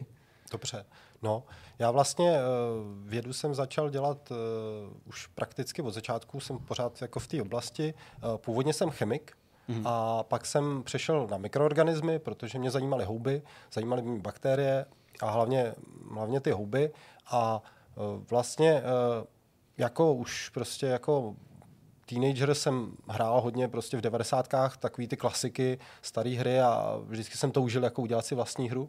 Tak jsem paralelně vlastně vždycky si něco dělal do šuplíku a postupně, když se vlastně objevily nové technologie v té vědě, tak jsem začal inkorporovat vlastně ty zkušenosti z toho programování, tenkrát ještě dost takového amatérského vlastně do té do té mý práce. Takže se to tak nějak jako snoubilo a postupně zase jsem do toho, co jsem dělal za hry, inkorporoval to, co jsem vlastně třeba řešil v té práci nebo inspiraci tím prostředím. Takže vlastně uh, ta hlavní uh, nějaká uh, ta hlavní myšlenka třeba v té hře, kde se šíří nějaká houbová nákaza, která mění lidi v zombíky, tak vlastně, i když je to jako stejný motiv jako v Last of Us, tak já jsem to vlastně paralelně si někde objevil na nějaký konferenci, protože to téma je dost takový provařený v té vědě, mm-hmm. jako houby, které napadají hmyzáky, mění jim chování a tak. Takže to je takový jako cool téma. Mm. A vlastně i tam prosáklo spoustu takových jako uh, věcí z pozadí jako toho výzkumáku a z prostředí těch mých kolegů. A takže vlastně se to snažím nějak skloubit dohromady. Hmm. Ty jsi mluvil o tom, že jsi uplatnil uh, třeba i základy, ale jednoduše programování uh, ve tvém oboru, prostě každodenní práci ve vědě, uh, tak jsi připravoval nějaký jako výpočtový modely nebo, nebo co jsi programoval v práci? No. Uh, ono totiž, uh, my jak zkoumáme ty mikroorganismy mm. a zaměřím se na ty houby, tak uh, kolem roku, po roce dva tisíce nebo dva tisíce devět se objevily metody, které umožňují sekvenovat D N A v obrovském množství. Vlastně hodně tomu napomohlo sekvenování lidského genomu a vlastně naše laboratoř jako jedna z prvních si koupila takový jako stolní sekvenátor, který už umožňoval sekvenovat jako tyhle velký data. To znamená třeba lidský genom, kdybychom chtěli, a my jsme začali dělat na těch houbách. Problém byl v tom, že vlastně neexistoval do té doby žádný program, který se na ně orientoval, mm-hmm. takže já jsem vlastně psal tenkrát v objektovém Pascalu vlastně svůj první program, který byl takový jako rozšířený textový editor, který umožňoval vlastně výsledky z toho stroje jako zpracovávat a hledat v tom vlastně ty, ty věci, co nás zajímají. Mm-hmm. Takže takhle se to začalo do toho míchat a postupně vlastně jsem uh, vyráběl nějaký nástroje, dneska už se, dneska už se pracuje na serverech, na, na, v cloudových nějakých systémech a ten objem dat je obrovitánský oproti těm prvním strojům, ale takhle jsem se k tomu dostal. No. To je super. Ty už si to částečně naznačil, Mycosis je inspirovaný Last of Us, nebo můžeme tam spíš vidět určitý jako prvky podobný jako v Last of Us, inspiroval se s Abuse, inspiroval se s Half-Lifem, ale samozřejmě kromě té zábavy je to taky ta věda. Představ nám přece jenom trošku blíž ten projekt jako takovej, co tam hráči můžou očekávat. Tak já jsem vlastně vyšel z toho, že ten hlavní hrdina je tak jako vzdáleně inspirovaný takovým naším vědcem, který vymyslel takový český antibiotikum, antimykotikum, který vlastně, s kterým se uh, dají léčit kožní choroby. A to je vlastně takov, taková věc, kterou tam ten hráč používá, když vlastně je nakažený tou, tou chorobou. Je tam dost odkazů prostě na různý uh, tyhle ty, uh, projekty nebo i lidi z ústavu. Já jsem se to snažil trošičku jako zakryptovat, aby, aby to nebylo tak explicitní, nebo někdo s tím neměl problém. Takže si tam vlastně ta hlavní zápletka je, takovej, je taková jako pomsta jednoho vědce, který se mstí za to, že byl jako vyhozený z toho ústavu. Mm-hmm. A, a to se teda jako, jako vzdáleně se to mohlo stát, jo? Vzdáleně se to jako mohlo stát. Dobře. Takže, takže vlastně nějaký příběh se mi do toho podařilo napasovat a Uh, uvidíte sami, když si to zahrajete. No. Já nechci úplně spoilovat, dobře, protože ta hra není zase tak dlouhá. Jasně. Určitě diváci, jak Jirka říkal, mohli na našem webu vidět obrázky, videa, teď nepochybně nějaký doprovodný materiál, uh, sledujou. Uh, můžeš ještě tu hru uh, představit nebo minimálně ještě popsat právě po té stránce té hry, tedy ne příběhu, co dostanou hráči uh, až k tomu sednou. No, takže ta hra vlastně je taková jako vychází z takových těch klasických plošinovek. Hmm. Mě hodně kdysi bavilo Abuse a revoluční bylo v tom, že tam hráč mohl jako mířit kurzorem myši. Jasně. A měl svobodu v tom, kam bude střílet a, a tedy. Takže vlastně to jsem, to jsem se tam snažil nějak implementovat a uh, hra se odehrává v prostředí toho výzkumáku nebo nějakých laboratoří, nějaký takový tajný laboratorní komplex, takže není to úplně náš ústav. Jako všude jsou žebříky a nebo a možná je, jenom o tom nesmíš mluvit. Já to chápu, pořád. Jo, jo. No a vlastně jde o to, že hráč sbírá různý předměty, které mu pomáhají uh, překonat různé překážky a sbírá uh, spoustu zbraní a různých nástrojů, takže vlastně se tam kombinují takový jako prvky té akce s trošku jako adventurníma prvkama mm. a uh, postupně vlastně se v každém nějakém tom levelu objevuje něco nového a i se tam objevují nějaké logické hádanky. Takže jde o to třeba někam přemysťovat sudy nebo něco uhasit. A používám jako dost nějaké uh, prostředky, které interagují s tím prostředím, to znamená je tam elektřina, uh, může člověk zmrazovat, zmrazovat ty nepřátelé, může vlastně uh, používat, uh, třeba zapalovat ty věci. Takže i to prostředí je nějakým způsobem interaktivní a Uh, vlastně to je, to je asi tak jako mm-hmm. v kostce ten gameplay. Z našeho pohledu ten titul vyšel před dvěma dny asi. Je příliš brzo ptát se na nějaký první ohlasy? Tak samozřejmě nějaké ohlasy byly. Uh, není to za nějaký raketový vzestup, jako že by padaly servery, ale, ale já jsem docela spokojený, protože je to moje prv, prvotina a nemám moc zkušeností s těmahle věcma. A taky jsem tomu neudělal moc nějaký promo, takže... Na tom teďka pracujeme tady právě v tuhle chvíli třeba. Mimo jiné, jasně. Takže to je super. Já jsem, já jsem spokojený za sebe. Hmm. A no... Je to tvoje prvotina, prostě programování si říkal sice už jako od mládí nebo, nebo od nějakých dřevních dob, ale přesto udělat hru to není jen tak. Jaký jsi použil nástroj, jaký máš, jaký máš engine a klidně můžeš zabrousit do nějakých úskalí, jestli jsi nějaký narazil, případně jaký a jak jsi řešil. No jasně, tak těch úskalí je vždycky hodně. Vývoj té samotné hry mi trval osm let. Já jsem se rozhodl, nebo tím, že vlastně jsem začal už s tím programováním, tak jsem vlastně si napsal vlastní engine. Aha. Píšu v čistý Javě, prakticky nepoužívám žádný knihovny, uh, takže je to takový jako stavění si z lega. Mhm. A uh, tam samozřejmě člověk jako narazil na spoustu, spoustu míst, kde, kde se na něčem hodně zasek. Hodně, hodně velký problém byl třeba rendering, aby, aby se to stíhalo kreslit a necukalo to. Takže jsem tam postupně se naučil různý triky. Hodně mi to dalo, mm-hmm. prakticky. Pak jsem ty věci jako používal i, i, i vlastně v tom profesním, v té profesní oblasti, co jsem se naučil na tom. A uh, tu hru vlastně vyvíjím teda přibližně osm let, z toho asi čtyři roky jsem vlastně makal jenom na té technologii. Takže postupně vlastně člověk vždycky má nějaký model, s kterým si hraje, takže na začátku to vypadalo jako obdélníčky, který hážou po sobě kostičky. Jasně. No. Já jsem vlastně uh, předtím, než jsem začal dělat tuhle hru, dělal na svý jiný hře, ke který se chci vrátit. Je to jako real-timeová strategie o mravencích. No, já myslím, že i klidně můžeš i v detailu popsat, protože to je moc zajímavý projekt a stejně jsem tě tím směrem chtěl navíc, protože ty vlastně, tohle nebyl samozřejmě tvůj první pokus, jak jsi už o tom mluvil. Jasně. No, ta hra vlastně spočívala v tom, nebo spočívá v tom, že uh, jste, mm, nebo ovládáte nějakou kolonii mravenců, uh, je to z pohledu dva dé, ze zhora, nacházíte se v půdním prostředí a snažíte se tam hloubit tunely a rozvíjet tu kolonii. Je to trošku taková jako dravější, dravější strategie. Byl jsem hodně inspirovaný StarCraftem a podobnýma hrama a během asi dvou let jsem vlastně na tom vystavil ten engine a hru jsem byl schopen jako dovést do nějaký funkční podoby. Dokonce se dala trošku i hrát po síti a to byl právě vlastně ten problém, na kterým jsem skončil, že jsem chtěl vylepšit ten multiplayer, ale programátorsky jsem nebyl na takovém levelu, abych to jako dotáhnul. Mm-hmm. Takže jsem vlastně začal dělat tu plošinovku, abych dodělal ten multiplayer do tý, do téhle z té hry. Mm-hmm. A uh, ty mravenci ještě, abych to upřesnil, aby člověk měl nějakou představu, tak vlastně uh, jsou hodně inspirovaný takovýma těma listovýma mravencema, co sbírají uh, různý organické substráty a pěstují si houbu, takže vlastně vy máte takovou houbovou zahrádku a na té máte tu matku nebo tu královnu a ta klade vajíčka, z těch se líhnou larvičky a vy můžete ty larvy postupně, jak sám rozšiřuje vlastně ta vaše kolonie, konvertovat do různých kast.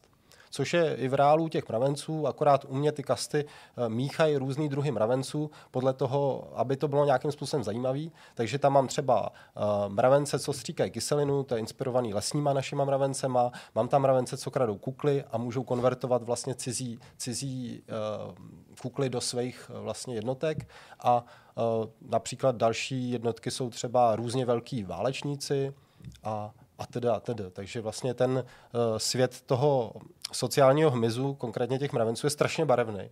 A prakticky se tam dá najít uh, všechno, co jsme viděli i v těch jako uh, hrách z minulosti nebo vymyšlených hrách. Mm. Takže uh, je to hezký opřít to jako trochu o tu biologii a tu hru chci vlastně pojmout jako takovou malou encyklopedii těchhle z těch životních strategií, co jsem u těch mravenců objevil a co jsem se o tom dozvěděl. Takže Takže takhle to bude koncipovaný. No. Já vím o mravencích uh, prdlačky, uh, maximálně to, že prostě si staví svoje nějaké uh, mraveniště a, a lezou, lezou a můžou tě kousat a tak dále. Ale já byl ve výhodě, když jsem s Tomášem prvně mluvil, protože jsem asi týden nazpátek viděl nějaký dokument o těch otrokářích, takže dělal, jsem hned mohl já, jako já předstírat, že to je...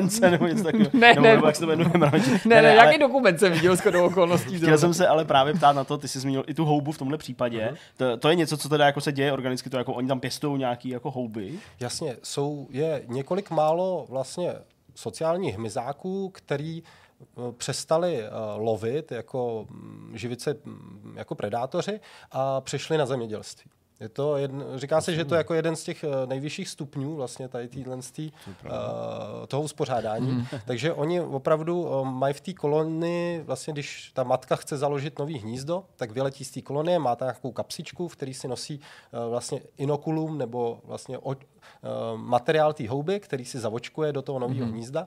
A potom, když se narodí ty dělnice, uh, tak vlastně jdou ven a uh, koušou listy, vlastně řežou, on se jim říká leaf cutters, takže tak, si tak jako krájejí a pak je nosejí zpátky do toho, do té kolonie a tam je různě přežvejkávají a krmějí tím tu houbu. Takže ty mravenci vlastně jedí pak tu houbu, nejedí vlastně nic jiného. Mm-hmm.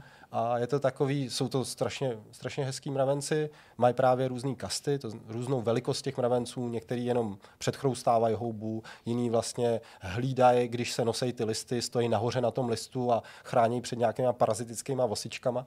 Takže je tam jako spoustu, spoustu fenoménů. To je hustý, co? Kdy, kdybych ještě jako zmiňoval nějaký další, tak třeba uh, mravenec kadlec, tak ten uh, používá larvičky, takže mačka a oni vylučují vlákno, něco jako pavoučí vlákno a těma je schopný třeba spojovat listy a staví si zase hnízda tak, že vlastně v korunách stromů vytváří takový prostě uh, jakoby koule nebo takový hmm. jako ty, ty hnízda z těch vláken. A pak třeba mravenci, nájezdníci, kteří jsou v Africe třeba, tak ty vlastně jsou kočovní mravenci, nemají mraveniště a táhnou vlastně tím pralesem a žerou všechno živý. Konce se říká, že občas snědí nějaký dítě, když tam někdo zapomene v košíku. Ještě, že jsou v Africe a ne. No a ty, ty zase, když potřebují se jako třeba přenocovat, tak to hnízdo postaví z vlastních těl. Vlastně udělají takovou hmm. jako kouli hmm. a uvnitř je schovaná ta matka a pak migrujou a nosí ty kukly a tak. No. Hrozí jim potenciálně i nebezpečí od té houby, čím se zase vracíme mm-hmm. uh, k tomu jako původnímu tématu a tomu slavnému videu s mravencem, tuším, že to je, kterým vlastně tím začínal i ten seriál Last of Us, že on minimálně to na to odkazovalo, jak to prostě sežere toho, zví, to, to, toho broučka zaživá a pak to z něj udělá zombíka. No houby, houby jsou úžasný organismy a samozřejmě jsou škodlivý houby, jsou, jsou houby, které jsou vlastně super nebo nějakým způsobem prospěšný. Ty znám, se hřiby a ty lovím. Jíš houby? Ne, nebo prostě... Já mám houby rád, jím houby. Třeba jedny z nejpoužívanějších hub jako v naší kultuře jsou třeba kvasinky, které nám Jasně. vlastně umožňují vyrábět alkoholické nápoje, takže houby mají vůbec velký, velký rozsah. Ohledně těch negativních hub nebo nějakých těch patogenních, tak uh, ta houba, kterou pěstují ty mravenci, tak ta jim samozřejmě neubližuje. Hmm. Jo, je to něco jako žampion, když byste si to představili. Ona ta houba vypadá uh, taková lupenitá, docela pěkná, spíš něco jako bedla. Hmm. No. A uh, ty houby, které napadají ty mravence, tak ty zase, těch se ty mravenci jako snaží zbavit. Ostatně oni třeba čistějí i tu svoji houbu v té kolonii od plísní a od různých věcí, takže je tam spoustu, spoustu mravenců dělá jenom to, že vlastně opečovává tu hmm. houbu, tu svoji zahrádku a, a vlastně hmm. probíhá to takhle. No. Co mimochodem tví kolegové říkají na to, že máš takhle vášeň nejen pro vědu, ale i pro technologie, pro hry. Zajímá to tví spolupracovníky nebo je to něco, co jim je příliš vzdálený? Zajímá to, jaký jsou jako ohlasy na tu tvoji tvorbu nebo na, ty, na, tu, na, na tu vášeň prostě zevnitř té vědecké obce? Jo, jo. No tak tím, že to jako nějak propojuju, tak myslím, že dost lidí jako z toho...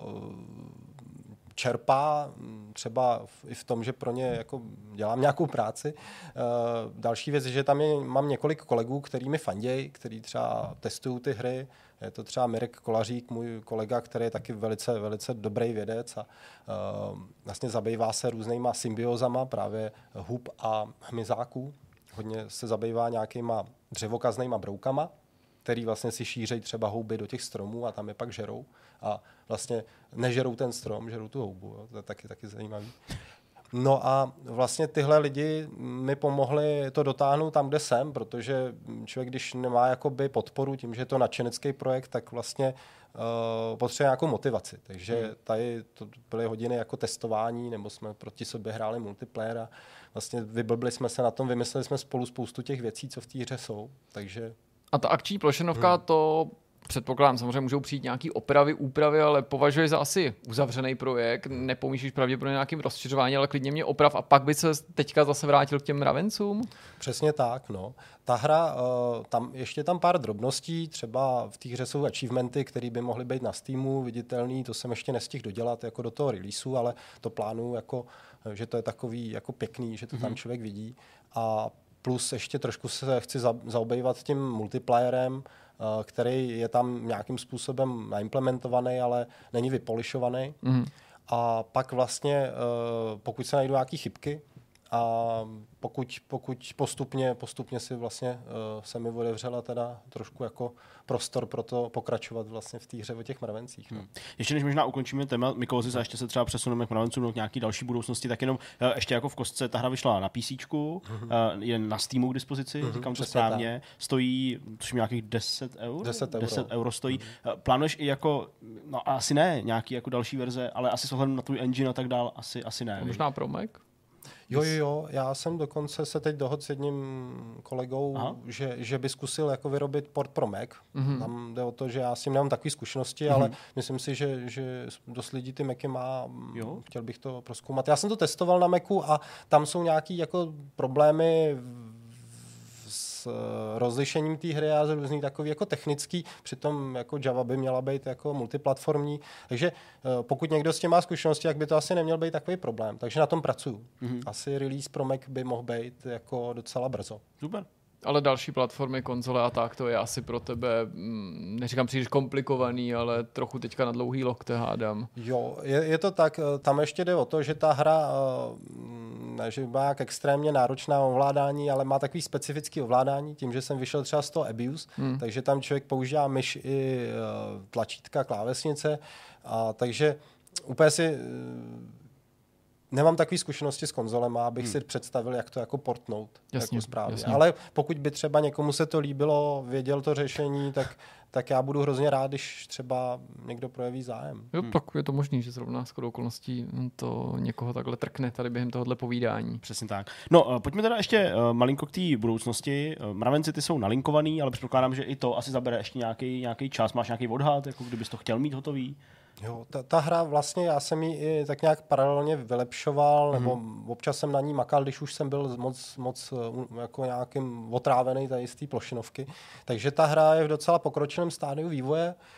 Uh, myslím si, že takový střízlivý vodat, aspoň dva roky tomu ještě, ještě dám. Mhm. Aby... Jaký to mimochodem je se uh, jako najít ty rezervy časový, ale i tu motivaci, předpokládám, že tvoje normální zaměstnání je náročný samo o sobě, to by asi nikdo z diváků ani nespochybnil. Teď přijdeš prostě domů, uděláš si večeři a pak v noci kóduješ, nebo, nebo, nebo si to necháváš na víkendy. Zajímá mě samozřejmě, kde, kde hledáš prostě ty, ty rezervy, ale právě i tu chuť se věnovat něčemu takhle na vlastní pěst. Je to tak, je to spíš takhle, no. Někdy to bylo docela na úkor nějakého jako času, co jsem takového sociálnějšího, ale myslím si, že se mi to nakonec podařilo docela skloubit, že nejsem úplně jako, jako nerd zalezlej někde v nějaký díře, ale je to tak, jako snažím se ukořistit ten čas, kdy to jde, a je to prostě hodinka sem, prostě hodinka tam, no. Já teďkon mám docela jako svobodu v tom, že pracuji docela z domova, takže nestrácím čas třeba přejížděním nebo tak. Samozřejmě do práce jako taky docházím, protože je to důležitý být v kontaktu s kolegama, ale není to zase jako každý den. A není to třeba, já nevím, teda, to nemůžu představit, no. Ale pro mě jako věci v laboratořích, každý den, plášť, prostě brýle, přístroje, to dělá doma, jo? Teda. Jasně, ale já vlastně tohle s toho už jsem, s toho už jsem jako venku, tohle jsem dělal třeba na magisterský práci a teď vlastně zpracovám ty data hlavně, jo, takže, takže já dělám s datama a to už můžete dělat kdekoliv, protože... to prostě na cloudech. A chápu. Teda. Bavili jsme se o Mycosis, aktuální projekt, bavili jsme se o mravencích, něco, co budeš třeba ještě dva roky dělat, podle svých slov, ale uh, dá se říct, že tě tato jako vedlejší práce herního vývojáře baví natolik, že ve svý hlavě uvažuješ nad tím, že by to prostě mohla být taková jako přirozená součást tvý kariéry i nadále a že by se s tomu věnoval třeba i po těch mravencích. Máš nějaký plány na něco, co by si třeba chtěl rozběhnout, na čem by si chtěl pracovat? Jo, určitě. Ono, já jsem s tím dřív dost bojoval, řešil jsem, jestli vlastně mi to třeba neubírá čas pro tu, pro tu moji vlastní práci mm. a dospěl jsem k tomu, že je to jako vlastně jako nějaká součást toho, že je to jako tak pro, prosíťovaný, prokořeněný, že vlastně se to doplňuje a mám spoustu nápadů, mám ještě tak jako asi nápady asi na další tři, čtyři hry. Hmm, no, něco z toho asi jako vypadne. Chtěl bych udělat takovou jako adventuru, mm-hmm. o takový jako nekonečný, nekonečný party. Taková ta klasika, kde obcházíte s nějakým charakterem různý, různý lidičky a různý lokace a sbíráte předměty a, a jako kecáte, ale mám vymyšlenou docela dobrou pointu, tak, tak uvidím, jak se mi podaří tohle rozpracovat. No a Uh, uvidím, co dál, no. Chci se i nadále držet právě tohohle z toho jako tématu, chápu, teda u nekoneční party už by to asi nebylo spojený prostě uh, s tvojí profesí, hmm. ale i nadále z toho čerpat. I tam existují nějaké takovéhle věci. Určitě, no. Já, já si myslím, že ta věda, ona se dá najít na všem a tím, tím, že člověk jako uh, něco dělá, tak uh, to tam pod Prahově jako vždycky nějak cpe.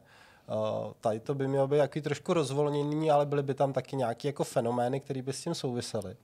No a pak uh, k té biologii ještě, ještě vlastně mám vymyšlenou takovou hru. Uh, mě vždycky fascinovaly jako měňavky a nějaké vlastně věci tím, že pracuji hodně s D N A, tak jak se vlastně D N A dá uh, různě předávat mezi organismama, tak mám vymyšlený takový jako RPGčko rychlý, mm-hmm. něco jako, jako, jako zjednodušený Diablo, a kde... Člověk je jako, jako měňavka a vlastně požírá ty nepřátelé různýma způsobama a vlastně ty jejich geny si inkorporuje do svého genomu a tím získává vlastně ty vlastnosti. Hmm. A místo předmětu vlastně sbírá různý kousky té D N A nebo různý geny, který se jako dává do pseudoinventáře. To, to je hezký, jak se vlastně ty na, ty, na, na, ty, na to tvý téma dá naroubovat spousta žánrů a zároveň ty věci pak působí dost přirozeně, protože to, co si popisoval, najednou působí jako něco, co jako je ryze herní nebo co z her lidi stejně znají. No, já myslím, že jsme na konci tohoto rozhovoru. Nám samozřejmě nezbývá než ještě jednou poděkovat, že jsi za náma přišel a představil nám nejen svůj aktuální projekt, my ti samozřejmě se Zdeňkem i za Určitě. diváky a čtenáře přejeme, aby se tvýmu debutu co nejlíp dařilo, Děkuju aby se moc. líbil hráčům a doufáme, že tohle není poslední příležitost, kdy jsme si mohli takhle pěkně popovídat a že tě zase ulovíme při nějaký další podobné příležitosti a budeme se těšit na tvoji další tvorbu. Super, díky moc a Mějte se hezky. Tak jo, tak taky děkujeme a teďka jdeme na další část tohohle vidcastu.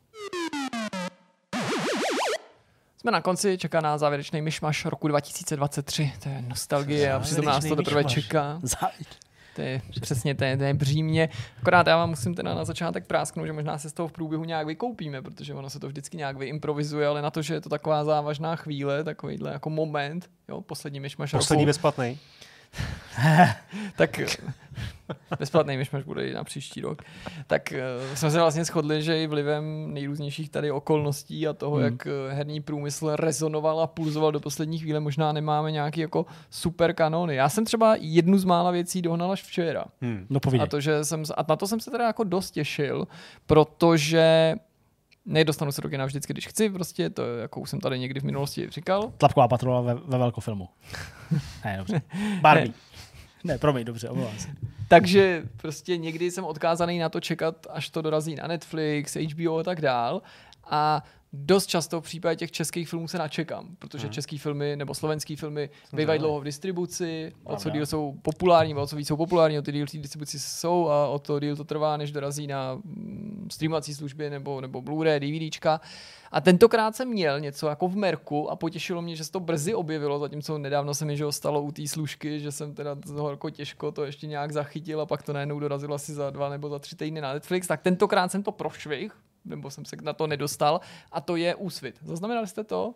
Ten film situovaný do třicátých let, těsně před druhou válkou. Ne. Jo, jo, jo. Je to Baťa. Je to, to Baťa, já to mám teď. Aha. Ale je to, to na Slovensku, ve Svitu, a, ale jako Baťa je tam jako, to je takový docela zajímavý, polopřiznaný, ale jako, jo, jasně, jako je to, pojednává je to, jasně, to jako ale o Baťovi, nebo ne o Baťovi, ale o, o Baťovi myšleno jako o firmě, respektive mm-hmm. o, o teda té slovenské větvy a vybudování toho města, ale je to jako kriminální příběh.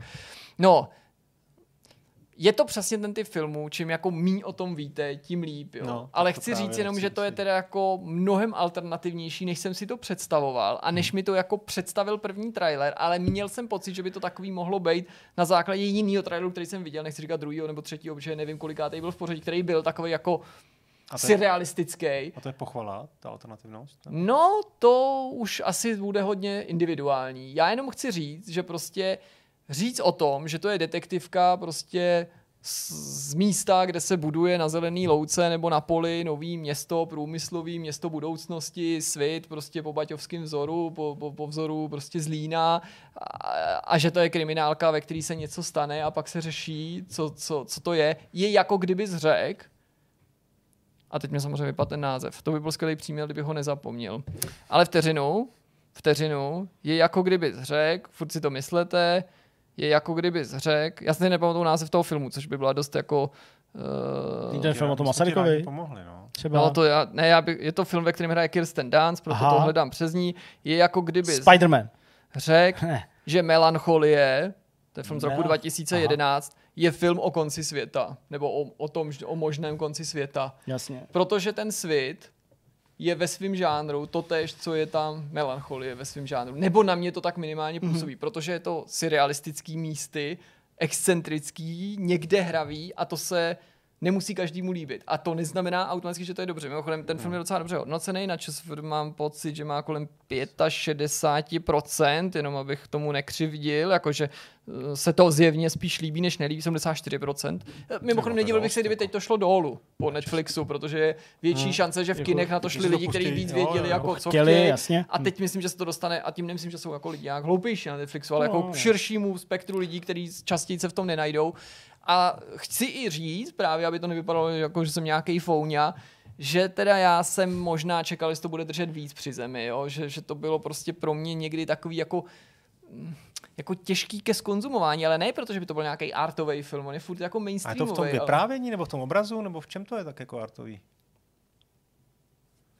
No to je prostě dobrá ne... otázka, já na to nedokážu odpovědět, na to jsem přemýšlel už ani včera. Jsme, je to bych... prostě atmosférou nebo takovým jako záměrným rozmělněním určitých situací nebo psychologií těch postav, protože tam se řada postav chová divně, někdy to má určitý důvod, který příběh vyjeví a někdy se prostě chovají divně, protože takový jsou hmm. a je to takový jako napnutý, já to nedokážu popsat, ale je to takový jako konfrontační, ale ne ve smyslu thriller, detektivka, je to prostě takový jako mezilidsky napnutý nebo takový jako já jsem to sledoval a celou dobu jsem byl takový jako, takový jako ve štajfu, jo? Že mi to bylo takový jako ne nepříjemný, ale byl jsem takový, jak, jak kdybych byl prostě vyvolaný, nebo, nebo jsem čekal, že mě někdo vyvolá k tabuli. Bylo to takový jako s takovým diskomfortem jsem to sledoval, protože něco z toho filmu a z té jako takový zlý atmosféry přes, úplně přenášelo na mě.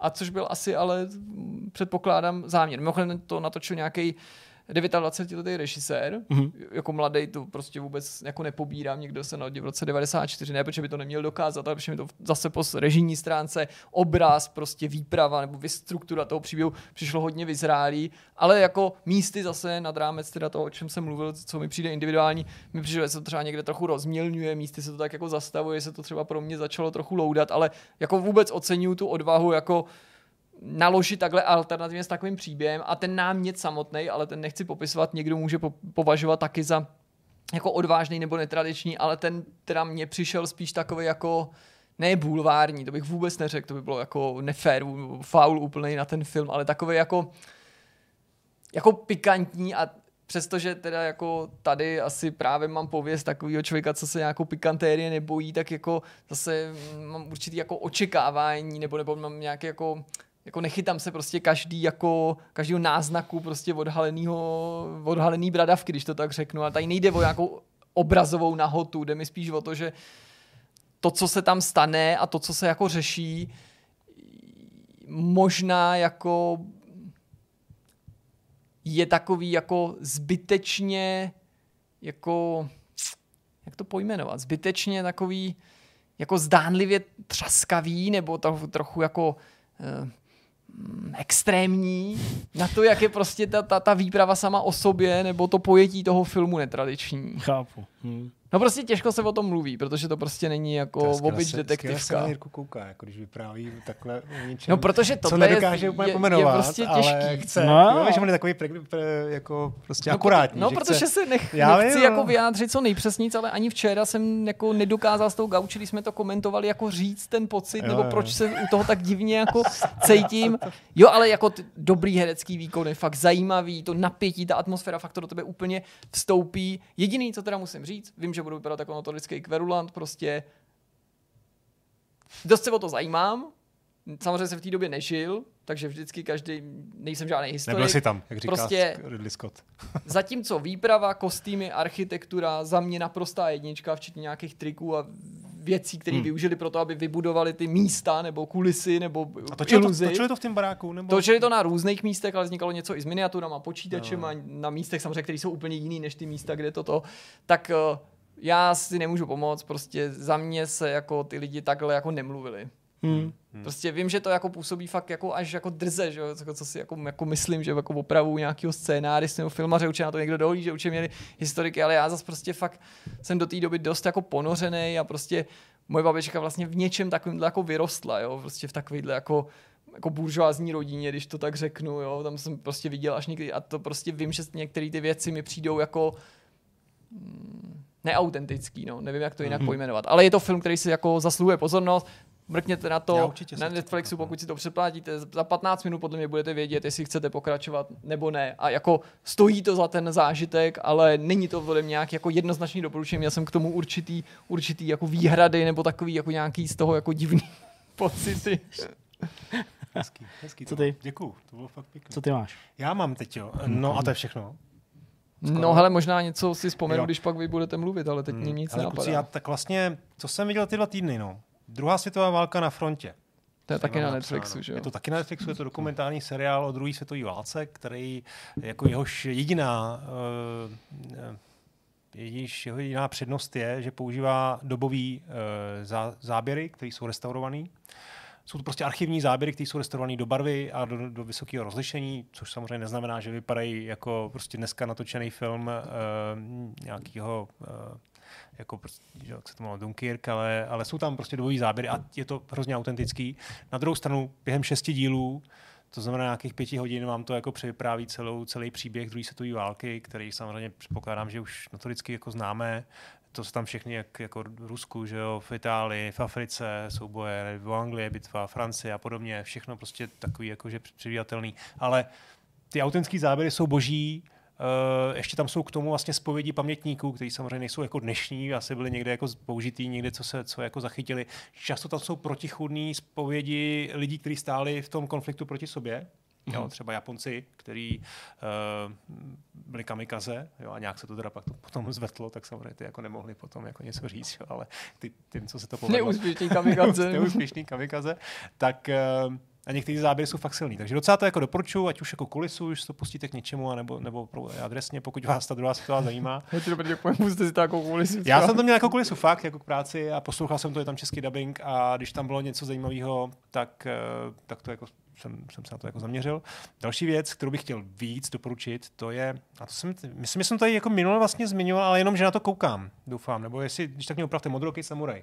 Jo, to si zmínil to na konci. Jsem to, jo, že, že jsem to rozkoukal, jo, jo. Tak jsem to dojel. Je to, je to americký, já myslím, že to je japonský mm-hmm. původně, ale on je to americký seriál, který je ale o e, japonské historii, o nějakým, teď já nejsem moc jako zběhlej v historii Japonska, jestli někdo z vás, tak je možná opraví sedmnáctého století. Mm-hmm. Bylo to období, kdy do Japonska nemohl nikdo zvenčí. Mm-hmm. Oni tam měli takový docela dlouhý období, když šoguni jako si řekli, nechceme sem pustit západ, západní kulturu ani obyvatele.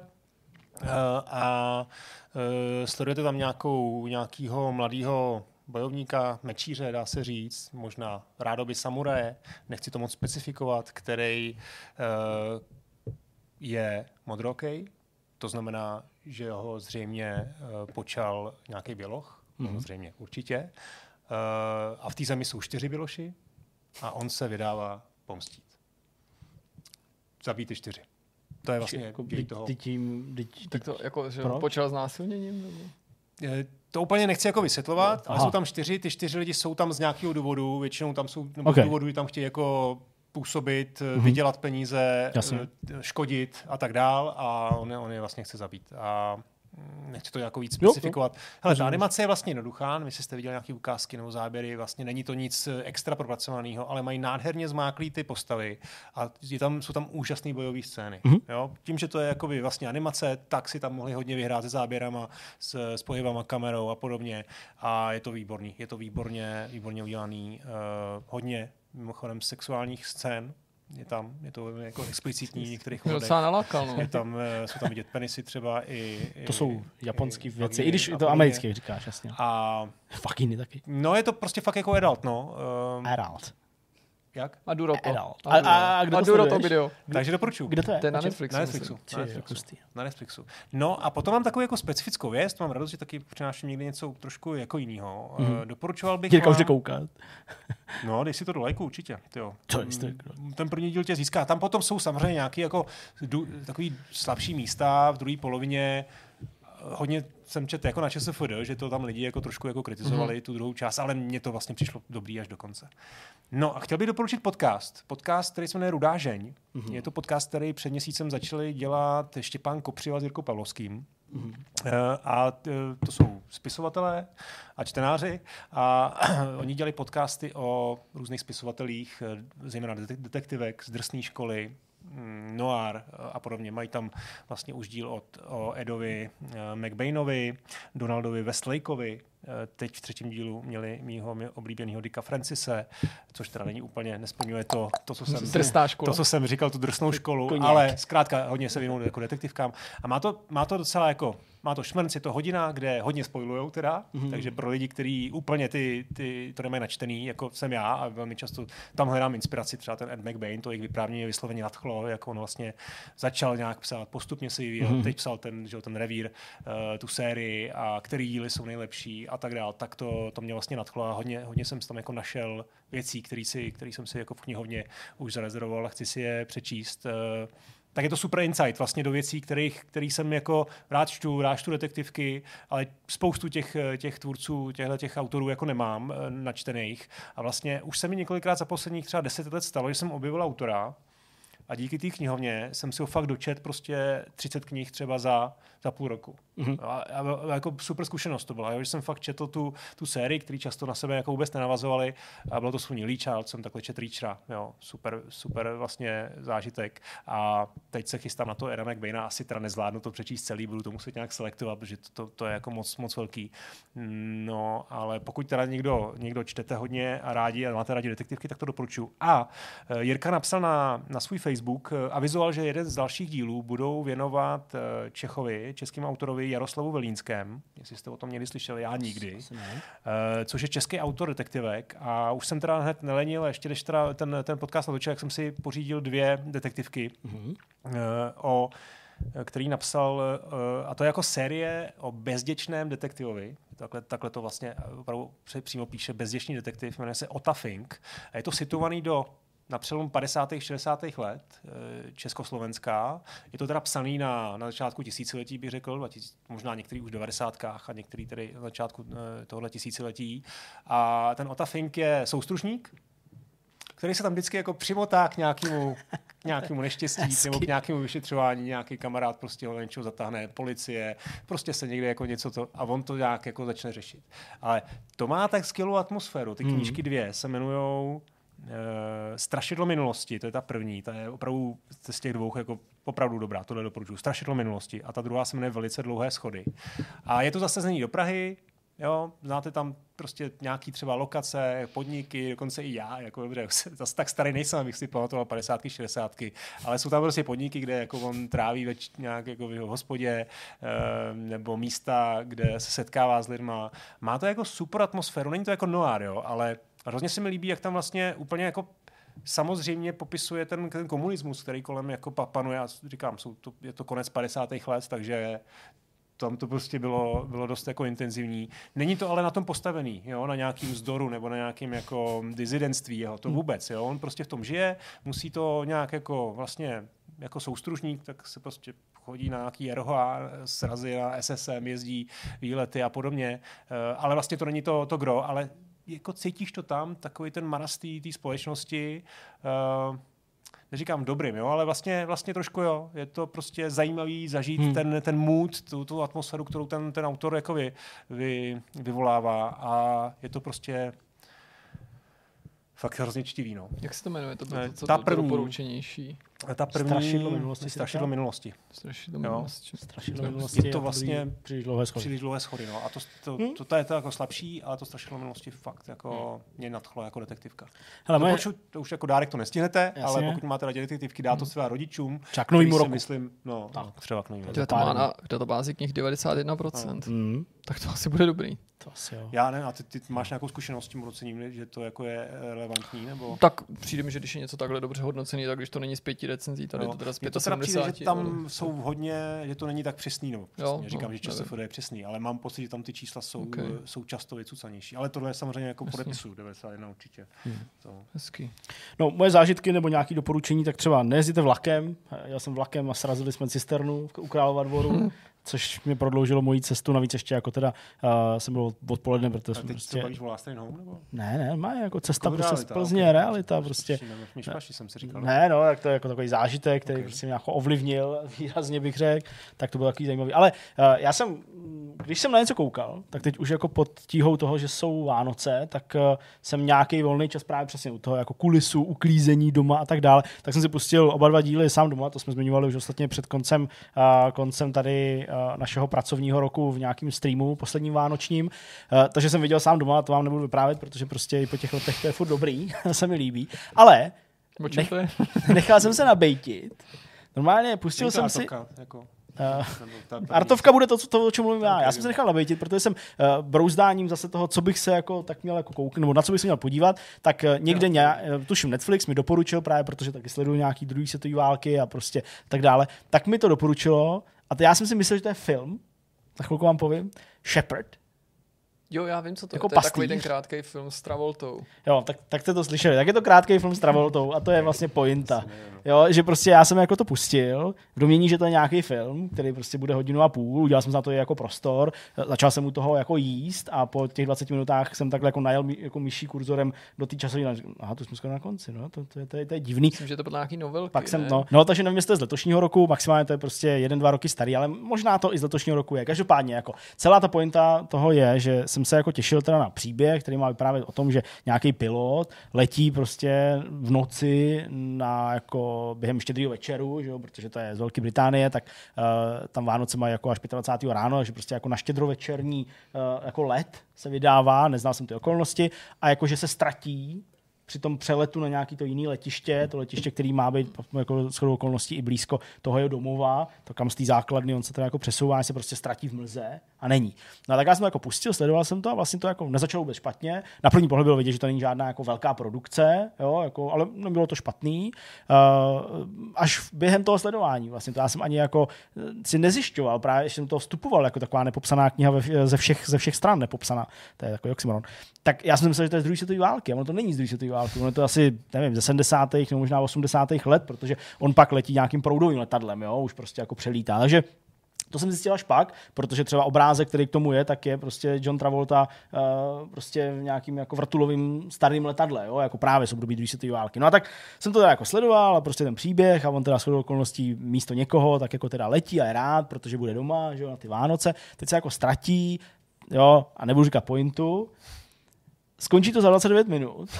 A když jsem to dokoukal s takovým jako prázdným pocitem, byť teda v žaludku jsem měl plno, protože jsem v tu chvíli, co pamatuju, jsem žral nějaký prostě upečený žebra, tak jsem si řekl, teď jsem právě odsledoval jednu epizodu a příhodu z Věřte, nevěřte.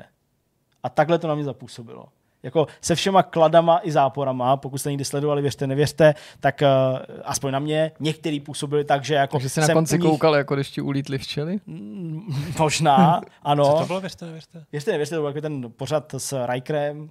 Jonathanem Frakesem. Přesně, Frakesem uh, uváděl, a to byly vždycky jako prostě série třeba pěti, šesti nějakých epizod, takových jako trochu jako tajemných, duchařských, jo, takových trochu mrazivých. A netočil taky Spielberg něco takového? A ty takovýho? Si, to nevím. Ne, to si přeteš Amazing Stories. Jo, a, okay. Ale a to je to je trošku podobný. Trošku podobný. A tady jako si vždycky jako teda sledoval nějaký příběh prostě s něčím nadpřirozeným, něčím záhadným, tajemným, nevysvětlitelným, a on jako vždycky prostě v tom studiu, když to pouštěl, když jako ti uváděl tu další epizodu, byla čtyři pět jich bylo vždycky během toho jednoho vysílání, tak jako vždycky jako že, jako že ty lidi jako mají odhadnout, jestli to jako byla pravda, je, jestli to fakt někde stalo a někdo to jako, a nebo no, a nebo jestli jako si scenáristi to vymysleli. A vždycky na konci prostě odhalil, který z těch příběhů byly jako na základě nějakého svědectví, což ještě neznamenalo, že se staly, ale že to jako někdo byl přinést. To jenom scenaristický úlet, a nebo dosedlo přesně, letadlo na správnou runway. Přesně, pohráli si s vámi scenáristé. No a tak je, tak tohle je taková jako blbost. A já jsem z toho byl tak jako zklamanej z té dílky, z toho, že to jako skončí úplně jako nijak, jo, z těch úplně takových strašně očekávaných jako zvratových věcí, jo, a tak dál. A vlastně jsem jako nadával tomu pilotovi toho proudového letadla, že mu jako během toho bylo jenom v takových velice jako jemných náznacích, tak jako divný, ty vole, že z ničeho nic tam prostě objevilo letadlo z druhé světové války. Jo, prostě. A když jsi zjistil, že to má, že to má dvacet devět minut? Až na tom konci? Asi, asi prostě jako když už právě už jako docházelo jako k tomu finále, nebo jako k tomu konci, vlastně už jako už spíš takové jako takový to uklidnění po tom dramatu a už jako jenom do těch titulků. Říkám, ty vole, co tam jako bude dál, teď už to jako je. A takhle jsem tou mastnou rukou takhle přejel potom potom touchpadu toho notebooku, který jsem seděl u toho jídelního stolu. A jako koukám, že už to bude na konci. Říkám, what the fuck? I tam vidím, co jsem si nevšiml, ty vole, úplně blbej. No, tak ale když se ti to tolik nelíbilo, tak zase lepší, než to zjistit za dvě hodiny. Ne? Jo, no jako, ale tak ono to nebylo, jako že se mi to jako nelíbilo. Já jsem právě jako, to jako, jako, jako začal sledovat úplně jako, jako, jako dychtivě, protože jako já mám obrovský nedostatek takových jako filmů z druhé světové války, o letcích, o pilotech, protože mi prostě přijde, jsem všechno viděl čtyřikrát a ještě vždycky na podruhé jsem se to pustil prostě pospátku, jo, jakože jo, bych mohl citovat, protože memfiský krásky a stíhači na start a takovýhle. Ty jsou z první světové války. Tak prostě jako jsem jednou sledoval to málo druhý set pravým vokem. Přesně, ale vím, jsem přesně, jako, a porovnával jsem ty scény, že kdo koho vykrát a tak. No ne, no prostě prostě jako dychtivě jsem se do toho zakousnul, nejenom do těch živer, ale do toho filmu. A, nebo f- filmu, no. To je prostě Ecolate traileru, no. Diktivně jsem se do toho zakousl. Ale pak jsem s nechucením prostě odložil poslední kost a, a odešel jsem. Tak to bylo takový jako, jako zklamání. Ale v zásadě zase jsem jako neodsledoval nic, jo. Ještě jsem vlastně se věnoval právě těm některým hrám, titulům, že jo. Hrál jsem hmm. ten Stronghold, tomu jsem věnoval docela dost času. Hrál jsem to God of War, nějaký výstupy jsou, Stronghold ještě chci jako napsat nějaký dojmy teďka, až bude trochu víc klidu. Protože tam to navíc není takový jako uh, rozjuchaný jako u toho, u toho God of Waru samozřejmě. A hodně jsme se připravili na to, že nám se povede takový vánoční zázrak, Doufám, že se poved. Teď už bych mohl skoro říct, jo, ale ještě nějaká návštěva jako čeká, ale to jsem říkal už klukům tady mimo kameru, tak to nebudu jako roztahovat, protože na tom vlastně není nic moc pozoruhodného, ale uh, znáte to, návštěvy, jezdit prostě najednou jako se z těch Vánoc, myslím takového té kondenzace těch dvacet tři až dvacet sedm se stane takový, jako že prostě jezdíte k těm rodičům a na ty návštěvy a furt balit a celý den jste doma, pak přijdete domů a vlastně jako se vám nic nechce. Jako, jako to. Tak nám se podařilo letos všechny pozvat k nám do baráku a přijedou postupně, Krát rozfázovaně. Nás. Cože? Akorát nás si nepozval. Přijďte, jestli chcete. Přijďte, no, ten má žádný slot volný. dvacet osm a dál. dál. Klidně přijďte, klidně, pobavíme se. Uh, tak uh, se mi podařilo prostě pozvat a jediný, kam musím, ale to je v pohodě, protože tam oběd dvacátého třetího a není to nic nepříjemného, jakože tam jdeme jako, to je jediný, kam my jdem, tak to je prostě jako oběd u marketingového táty, ale pak všechno... Ten natáčí vlastní podcast, říká, tak mně se ale podařilo úplně Aspoň. Všechny, včetně princů, ty přesně, taky přijedou za mnou. To je jenom úhel To pohledu. Bylo jediný, to jsem to je úhel pohledu. Potíž. Prostě. Takže jsem jako potěšený, ale znamenalo to, že jsme museli jako úplně douspíšit, úplně jako, jo, přípravu celého toho domu na to, aby to bylo jako repre, takže prostě i v místnostech, kam se nechodí, což jsem, teda jsem se snažil Markétě vymluvit, ale jako, jako třeba do pracovny nám nikdo nepoleze, když bych nechtěl, tam jako není nic společného, žádný postele, nic takového a to bylo skladiště. Ne, prostě jsou Vánoce, takže já jsem tady prostě poslední dva, tři dny, fakt skoro třeba do tří do rána, jsem vyklízel nějaký svoje prostě deset, dvanáct let starý bordely, prostě jo, třídil, vyhazoval, naštěstí tchán přijel mi prostě odvíst krabici nebo prostě strašně moc věcí do, do sběrného, jako, skla, skla, ne, jak jsem říkal, sběrného dvora. Prostě jsem, jo, starou elektroniku, prostě, o, všechno jsem tam prostě... A proč to neudělal, když jsi se stěhoval? No, protože, protože to odkládá, prostě to odkládá a dělá to postupně hlavně. Jako já jsem to neodkládal, takže bych to úplně jako dal, ale dělal jsem to postupně. A postupně to znamená, že jsem třeba jednou za týden, za dva týdny vyklidil jednu nějakou... Tak když to máš v ruce, ty vole, stěhuješ se, máš tu, máš tu starou věc v ruce. Tak seš rád, že se přestěhuješ, ty vole. Prostě kolikrát se stěhoval, Honzo. Já ti můžu tady, vole, prostě psát knihu o tom, jak se stěhuje, ty vole. Já jsem se stěhoval, že tak čtrnáctkrát už. Hoj, kolikrát se stěhoval, stěhoval jsem blbě, vole. Přesně, pořád blbě. No a tak prostě, tak prostě to bylo taky pohádat, aspoň nakonec, těžký. A, aby ty lidi nestratili no. před těma Vánocema pocit, nebo spíš už po těch Vánocích, že jsme jako kámoši, že my no, nejsme, že Honzo, my jsme úhlavní nepřátelé. Takže uh, to bylo jako náročný docela, ale mám z toho dobrý pocit. Jediný co, tak jedno jediný světlo mi nevisí, takže tam mám jeden drát, který mi visí ze zdi. Ale to ne, to už, to, to, to je blázen. To, to, to, to bude jako ten statement, rodčil, jako no. statement, že řeknu, to ještě není hotový tady, jako prostě, jestli nám tady zdá nějaký nepořádek, tak ještě furt prostě to nemáme hotový. Marta, ale jako, ti... ne, ne, ta prostě tam mě poháňá, já jsem vždycky seznam úkolů, na slyšel lehnout. Máte fakturu list, jo, ti dává. No tak posíláme jako to prostě. Opravdu? No fá, opravdu, jako protože... Jako přes, jak to dostáváš přes? No ne, třeba mi to messengerem ještě z postele, když spává Leu, tak mi to prostě pošle třeba a ona pak jde spát, protože už je hodně těhotná, tak a tak vám prostě seznam věcí.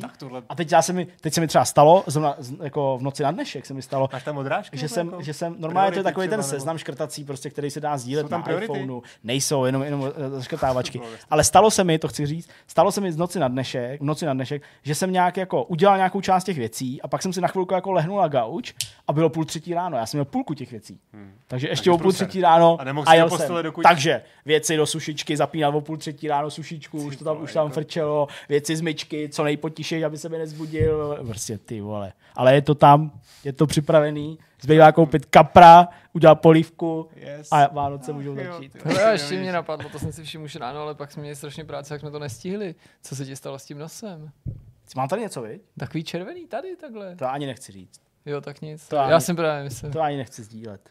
No, jo, něco to mám, to no červený nevšim. To máš jo, tady. Tak zarudlý to mám. No, možná, no tak to ani nebudu. No já jsem to všiml, když jsi ráno přišel, ale pak jsme to fakt tak zakecali, jsem se tě nestačil ani zeptat, že to byla ale... první věc, který jsem si na tebe všiml, že to vypadá, když jsi měl celou dobu brejle na čtení. Tak nechám to, nechám to bez komentáře. Tak to si když tak to příště. Hezký Vánoce vám přeju, pánové. Bylo to hezké, ale jsme na konci. Mějte se krásně, uvidíme se v novém roce. No, užijte si Vánoc. Zbytek z Vánoce, ne, nový rok si užijte a uvidíme se. dva tisíce dvacet čtyři za rok se uvidíme. Tak jo. Užijte si. Ahoj. Ahoj.